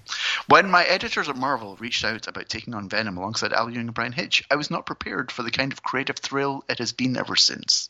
The story is going to expand and push the symbiote narrative and lower in even more unexpected and fantastic directions. It is also an utter thrill having the sort of call and response mechanic I've had with a writer like Al and an artist of Bryan's caliber. Fans and new readers strap in. You ain't seen nothing yet. I mean, admittedly, it goes a little bit Alan Partridge at the end, but you know, otherwise, it's you know, it's it's not it's not Donny's sub Mark Millar. No, Would you rather be Alan Partridge or Mark Millar? That's what you have to ask yourself. Ooh, man, that's a that's a question, isn't it? Aha! I think I made my choice clearly. Yeah. Wow. Wow. Holy smokes. Um, there you go. That's um that's happening. Uh, so yeah, it's it's weird. It's I'm finding solicits to be odd right now. Um, I, I'm finding that you know it's weird to see Hellfire Gala's big moment spoiled by solicits before Hellfire Gala started. Mm. Mm. Or the PR for what's following Immortal Hulk going out before Immortal Hulk is finished. Yeah, right. Do you know what I mean? Like, I, sure, I understand that Marvel wants a book out the next month, but I kind of, I'm like, couldn't you just wait two months? Mm-hmm. Couldn't you wait until Immortal Hulk's done? Well, I mean, like, it, half the time I feel like they run this stuff, like, sometimes it gets uploaded to Comixology without the final cover, you know? Like, you would think they could, like, they feel confident like withholding stuff from the solicits before now. Like, why start with that stuff? Yeah, it's it's just. I mean, it, it's I don't know. There's there's some there is something about solicits, and honestly, solicits in Marvel books. Maybe because I'm not actually really paying attention for solicits for DC books. Like I looked at them the other day for the first time in a while, and was like, oh, they still do solicits. Um, I don't know. I get like I get the, the Marvel PR and, and the, I feel like DC PR. I I mean I also get it, but it feels like it's less spoily. Mm, mm-hmm. in, in a way. Mm-hmm. Uh, I feel like DC would just be like, it's a new book by these creators. Right. You'll like it. Mm-hmm. and then you've Donny Cates being like, so, get, it's, uh, Bruce Banner and Hulk are back again, but he's trying to find a cure. And you're like, but wait, but this, you know, how mm-hmm. does that fit in with what's happening in Mortal Kombat? Mm-hmm. Mm-hmm. And the answer might just be, who knows? Maybe there's a reset button at the end of Immortal Hulk. Like maybe he goes through the green door and none of it happened. Well, yeah, or you know, depending on what ends up happening, it, you know, he finds himself. You, there's some choices made or something. I don't think so, but I mean, you could see. Uh, yeah, I'll be kind of curious in a way. Like, I really enjoyed issue 47 and knowing that the the the ride is almost over kind of bums me out in part because I feel like it sort of feels like uh, Al Ewing uh, could sort of just keep doing this forever. You know what I mean? Like he just it just seems like he's got a story engine that keeps spinning and spinning and spinning. And I mean, I say that despite the fact that most of the supporting characters, you know, have grown and changed and are on a journey, and that journey's near enough to an end, and that probably is a place to end it. And I'm also aware that if there's any character that really has had multiple multiple very different status quos, it is is definitely the Hulk, right? So part of me is like, yeah, maybe that's a good idea, but at the at the same time, I definitely find myself like Donny Cates' thing is like, yeah, that sure does remind me of the Mark Waid run where he was like, yeah, it's Hulk, but he's um, he's doing things for Shield. It's he's he's Shield smashing, smash shielding. He's he's. Oh yeah, no, no. I, I read the first issue of that this week as well.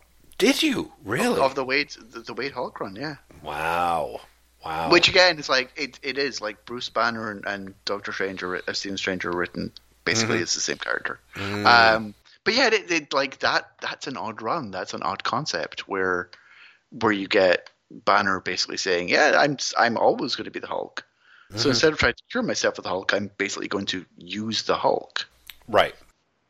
You know that that it again it doesn't sound that different from what Donny Cates is is like. You know, he's come with a new relationship with the Hulk, mm-hmm. and this is not. This is maybe too cynical, and it's not meaning to be as mean as as it sounds, but how many new relationships with the Hulk are actually in that concept? Mm-hmm. Mm-hmm. Right. Especially coming off something like Immortal Hulk. Yeah, right? Yeah. You know? No, exactly. Where it seems to me like if nothing else you could sit down and try and spin off something sort of the same way that you mentioned you mentioned Alan Moore leaving Swamp Thing. Like Rick Veitch more or less sat down with all the stuff that Moore had more or less alluded to and was like, "Oh, okay, I'll I'll run with this. I'll do this thing. I'll do the you know, here's here's Superman uh, you know, Swamp Thing coming to take revenge on Lex Luthor for killing him and Superman stepping in. Here's the, you know, uh, mentioned that that he once Swamp Thing can become un, unmoored, no pun intended, from his body, he can travel through time. I'm going to have a huge time travel arc. You know, he's doing all this sort of stuff that that grew naturally out up. of it. Yeah, exactly. And I and it is kind of a bummer how much hearing stuff that just sounds like it's like, yeah, okay, well, you know, let's that, that's over with. Yeah, exactly. Now check out here's my imitation of the Hulk, you know. For some reason I was just like Hulk wonder what deal with airline peanuts. okay, but then here's me arguing against myself here. Mm-hmm. But is like is there something to getting back to basics? I mean, there can be. yeah, it, sure. It's funny. I talked to um, Al for the for a piece for Inverse about Loki. Uh huh. Um, and he basically said something along the lines of, "There's an expectation when you write like company-owned characters that you put them back in the same place when you're done." Yeah, right. They go back in the. And toy- he said, yeah. like, he does not like that.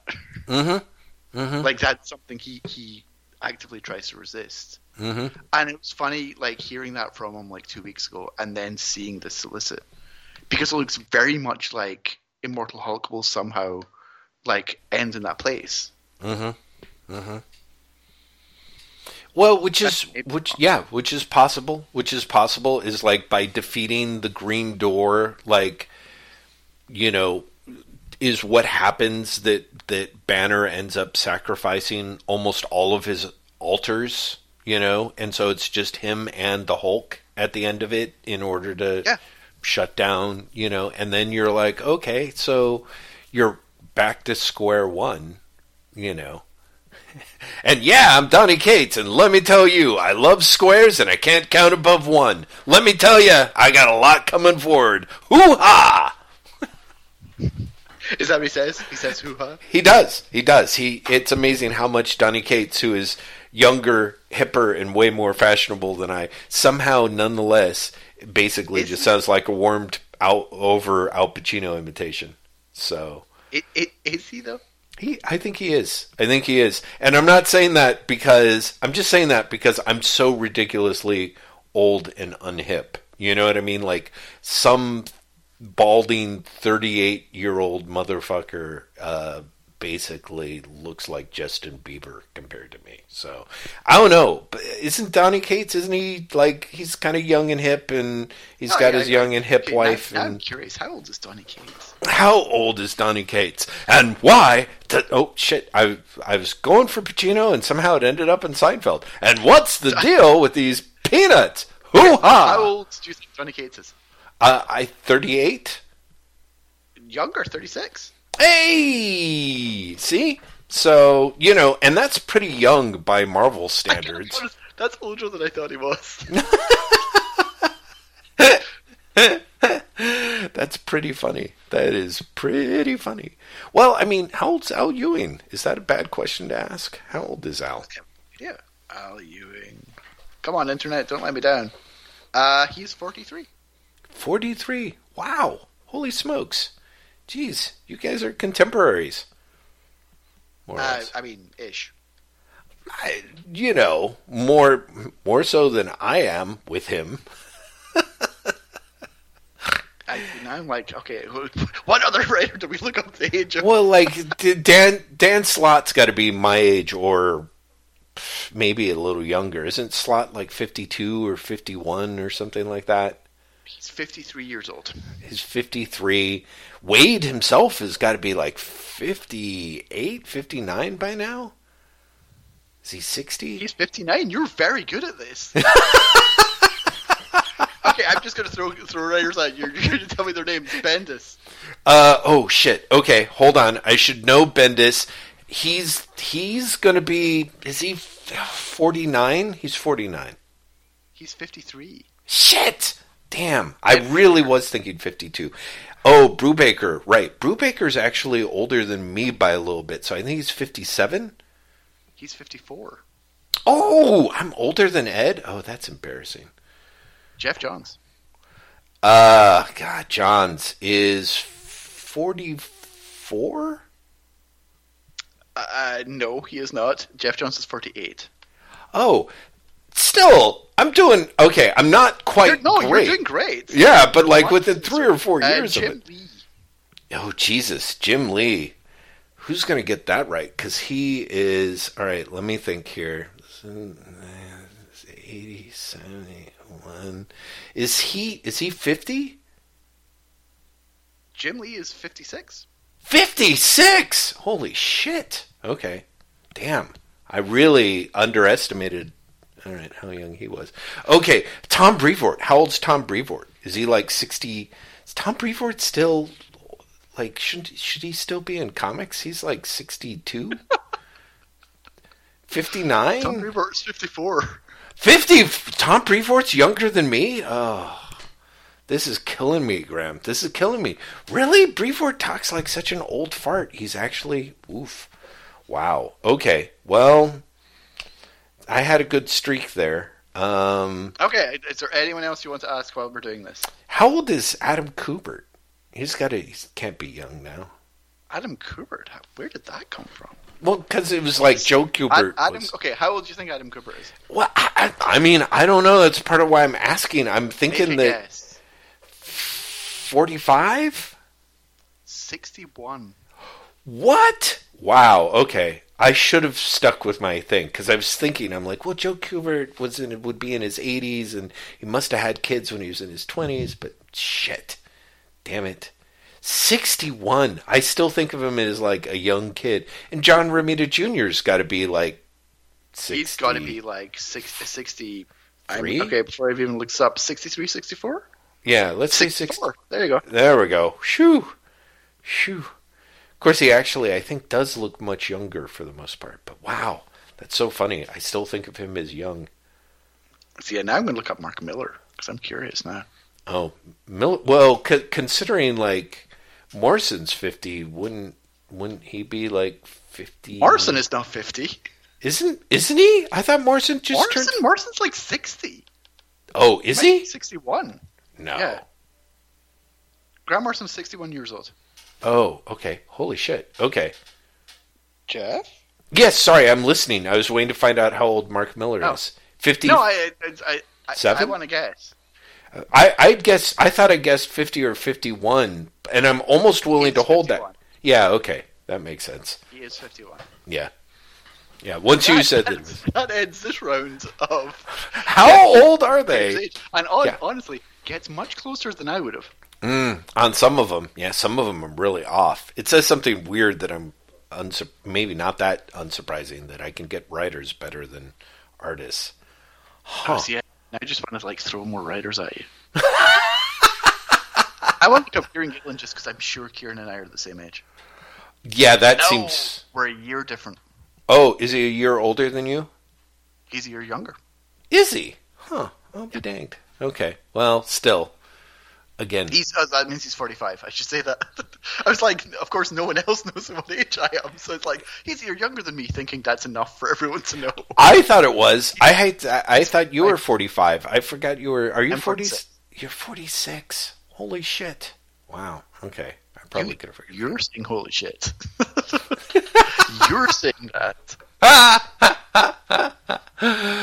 Oh man. Anyway, yes. This episode um, is, I think, going to be called "No Podcast for Old Men." We'll see. We'll see if that. see if see if I have the courage of my convictions for that that episode title. But I'm I'm going to go with it. No, now just told everyone, so it kind of has to be.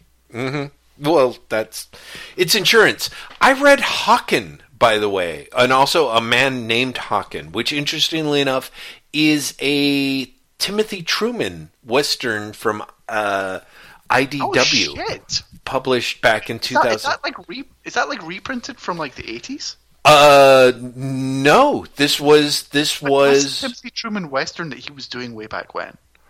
I mean, th- that one. Well, he did. He did a lot. There was right, didn't he? There was, of course, the Jonah Hex stuff, but there was something else that I'm thinking of. Renegade or on Hex, I think. yeah. So, um, well, right, exactly. Anyway, no, 2010. His son and he writing it. Uh, Truman illustrating it. It is about uh, a, a an old coot who is out for revenge, um, and it is a it is a weird western. He sees the ghosts of everyone he has killed, um, and they talk to him. What's nice is it's sort of presented in such a way that you can almost believe that he's like half crazy. Um, and it's you know it's good old Timothy Truman spaghetti western hijinks. Um, I really enjoyed it. He's you know Truman is old, uh, and it looks like he is drawing in like it almost looks like the whole the series is in black and white and looks like it's being drawn practically in marker and it looks great. I mean, it's really interesting the pages where it's like oh, it looks, you know, kind of like, oh, that looks a little shaky. And then there's other things where it's like, oh, it's dead on. You know, Truman is so good at um you know, feral characters being drawn in close up, and he hasn't lost Yeah, yeah. any of his edge in that. He's also got some really great dynamic layouts. His pages are just really fun to look at. So, honestly, again, this was a hoopla checkout um, that I was like, oh, that's pretty good, and it it's again, it's from 2010, so it or 2011, so it's like a decade old, and new to me, you know. Tying tying into this, uh, something else I got from from uh, Hoopla and IDW actually is uh, Walt Simonson's Ragnarok. Mm, mm-hmm, mm-hmm. Um, Yeah. which is fucking amazing, and honestly, is again one of those things where you're like, he's an old fuck, but he has he has not lost anything. Right. Yeah, yeah, yeah. He is still really, really, really fucking good at what he does. He still does amazing artwork, and honestly, really great brutal comics. Mm, interesting. I know a lot of people really liked Ragnarok. I should look into it. How many issues slash There are, there are collections? there are three collections on Hoopla. Mhm. Um, to be very frustrating, they're not all linked together. Hmm. So Hoopla, you I'm sure you know, collects things in series, Yes. right? And if you look at the Ragnarok series, there are two volumes, Volume One and Volume Two. There is a Volume Three, but it is often its own thing, Wow. as Ragnarok colon whatever it's called. hmm Uh, but that is Volume Three. Okay, that's good to know. Wow. Uh, but it is the, the setup is basically so you know Marvel did like the end and it was like you know flash forwards into like this is the last Captain America story, this is the last Hulk story. Yeah. It's Thor the end. mm. It's Thor wakes up after Ragnarok and his body is fucked. Like he's basically been turned to stone Mm. by everything that's happened. Mm. Uh, and what what happens then? What happens to Thor hmm as a result of everything that's happened? Mm. That sounds uh well yeah I mean it sounds like a great idea and of course you know you all those Norse gods are public domain Yeah. um you know it's just and of course but he he does different takes with them I assume it's not just Oh no, it's it's it's very much not like, and here's the Marvel Thor. Right. At all. yeah or here's It- the Marvel it- Balder the Brave Well, you know. basically don't have any of the other characters. oh because they're all dead Yeah. oh okay I thought it would be flashing back to the events of Ragnarok No, but no, it no, actually no, takes place It's what happens after. Oh, interesting. Oh, that makes it more interesting to me. I have to say, huh? Okay.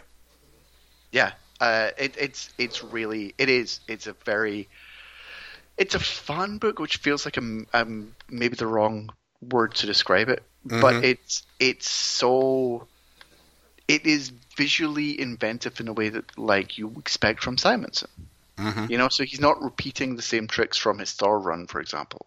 Right. Um, but it has that energy because he is like, okay, but what if I just do these like incredibly the the the phrase I always think about when I think about Simonson's work is sharp, right? It's very crisp. It's very the the line work is very tight. It's very precise, Mm-hmm.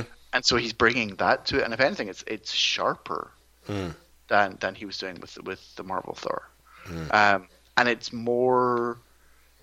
Uh, it's less funny Mm-hmm. or less less obviously funny. There are less jokes, Mm-hmm. uh, which but it's not say it's a humorless story at all. I don't think it is. Mm-hmm. Um, and it feels on a grander scale as well. Hmm. It feels closer to. Did you like his Orion work that he did for DC? Um, I yeah, I liked I, I liked a chunk of it. I haven't. I didn't read all of it. Um, it's but it's I would say it's closer to that if anything, Mm. Mm. uh, in terms of, of the, the tone he's taking with it. Interesting. So yeah, it's it's it's a very like it is a very good read, and also one of those things where you're like, Simonson has not lost it. So many creators of Simonson's generation have to a greater or lesser extent, and Simonson is not. Mm. Simonson is still just out there going, "Yep, this is what I'm. This is what I do. I just do these visually stunning, bold comics." And this is what I like doing, and I'm going back to Thor, but it's not the Thor you know, and it's not repeating any of the, the beats or the, the tropes Mm. of that Thor run. Mhm. It's its own thing. You know, have at it. Which is great. Huh. Okay. So yeah, it's, uh, yeah the the three volumes are on Hoopla, and I do I, I highly recommend them. I I can never remember because I remember that you were. I, I seem to remember you were less a fan of his Fantastic Four than I was. Yes. Yeah. I mean, the weird So I, I can never remember if you were a big fan of Simonson in general or not. You know, it's. I would have to say that I'm probably not because most people. I mean, I think most people are rightfully so huge fans of Simonson. You know, and I do like his work. Um, and of course, you know, I'm one of those guys who's just always going to go to bat for his wo- work with Archie Goodwin on like Manhunter or Alien, but yeah, like his Thor run, I was like, I got the Thor omnibus, and I was kind of going through it, and I'm like, yeah, it's it's okay. I guess it's all right, you know. And then, of course, when we read the Fantastic Four stuff, it was one part. This is absolutely amazing. To eh, it's kind of diminishing returns pretty quickly, isn't it? You know, so. Yeah, he never really quite scratches the itch for me as much as I would like, and I and I always feel like a huge um, comic book poser in a way because of it. It's true. Simonson is one of those creators where it's like everyone likes Walter Simonson, right? Right. Exactly. You, exactly. You know, it's like you don't like Simonson. Are you just are you dumb or are you blind? You know, and and there's lots of stuff about him, his stuff that I do like a lot. I just somehow it never quite fully clicks with me, which is a shame. Yeah. So, um, I'm well aware it's to my own detriment, but uh, but yeah, he is. He's still. I mean, particularly because of the things that I do like about him.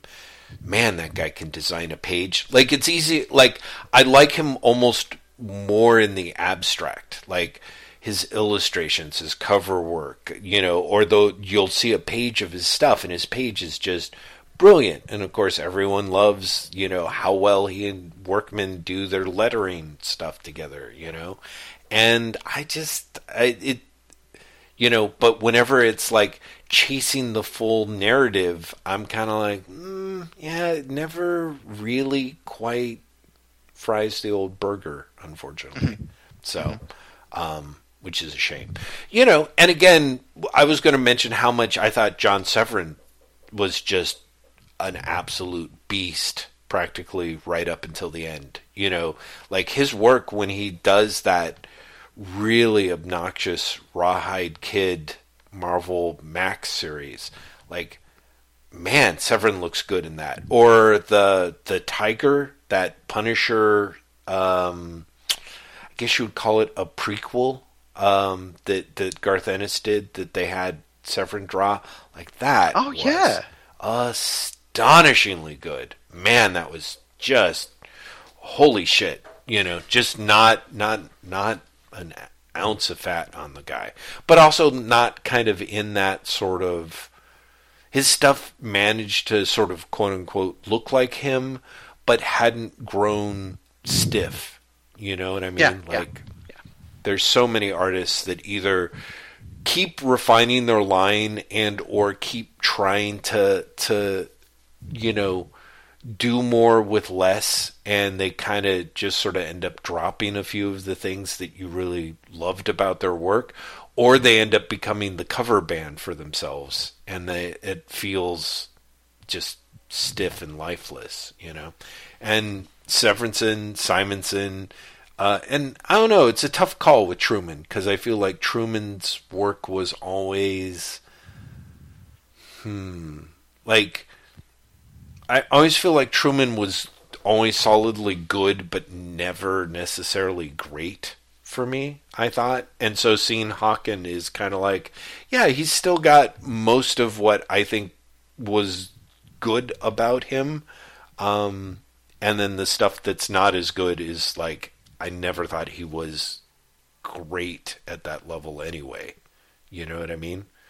So, all of which is to say, maybe part of my problem with Simonson is that my expectations are always too high and I'm always too judgmental by the time, you know, the stuff kicks in, I guess.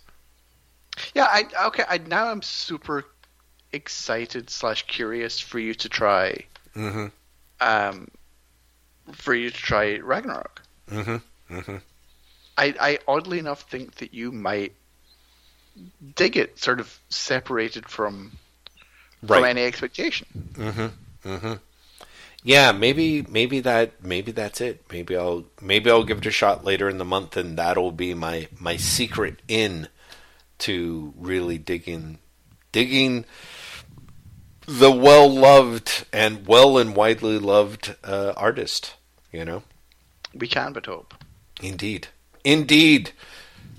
Graeme McMillan, I think it's time we uh, wrap up this this thing, unless, of course, you've got other books to talk about, unless there's some other super urgent news that I totally ignored. Um, no, I I think it's probably a good idea to, to wrap it up. We've we're we're approaching like like we're over the two hour mark. Yeah, yeah, I think it'll So be yes. two hours. Yeah. Yes, let, let's let's let's wrap it up. Um, which means that I'm going to tell all the listeners that there's going to be show notes for this episode up on Wait What Podcast. Uh, at, by the time you hear this, um, there is an Instagram account at instagram.com forward slash Wait What Pod. We have a Twitter account at Wait What Podcast. Jeff has a Twitter account solo at Lazy Bastard at L A Z Y B A S T I D. I am on Twitter at Graeme M at G R A E M E M. And we are a Patreon supported podcast, which means Jeff has a few words to say. I sure do. Hey, everyone. Um, thank you so much for continuing to uh, lend us your ears. Um, we tr- try to take that responsibility quite seriously. Um, you know, uh, despite the fact that we're talking about comic books, but you know, I mean, within that framework, I would say we take that very seriously, and um, we are also seriously grateful to the people on Patreon who throw us a little bit of their hard-earned dosh, um, which is great. I actually sent some Patreon cash to Graeme uh, maybe two hours before we talked, and realized like once again I was like, ooh, maybe maybe really isn't it the best use of our listeners' hard-earned dosh that I get myself the Who's Who omnibus and and the Marvel Handbook omnibus? Isn't it? I don't know. I'm still trying to figure that out. I have to admit, but I can say that no matter what what comic book misdeeds we end up doing, we are incredibly grateful for your support. Um, we should give a shout out to Empress Audrey, Queen of the Galaxy, for her continuing support of this podcast, of this planet, of this little neck of the cosmos um, that we find ourselves in seemingly without choice. We thank you so much. Graeme? Seemingly without choice. oh, Jeff. I Um, know. we are- That's me, my pretty upbeat, my upbeat self. That's me being Uh, upbeat. Yeah, sorry, you were saying we are We are. We're going to be back next week with a drop, and we're doing Case Files twenty six. twenty six. Yeah, it's twenty six. Because I, al- I always get it wrong, so I was, Yeah. I was definitely looking for confirmation from you there. yeah, uh, we're going to be doing Case Files 26, and there's going to be more Sky Sharks to terrify Jeff. So everyone tune in for Jeff getting scared. Although there's more Henry Flint art, so it's going to look great, if nothing else. Um, other than that, uh, Jeff, is there anything you want to tell anyone before I, I sing us out? No, I think you should cut straight to the singing, Graeme. I will hope to have more news for people in just a scant uh, fortnight. Bye!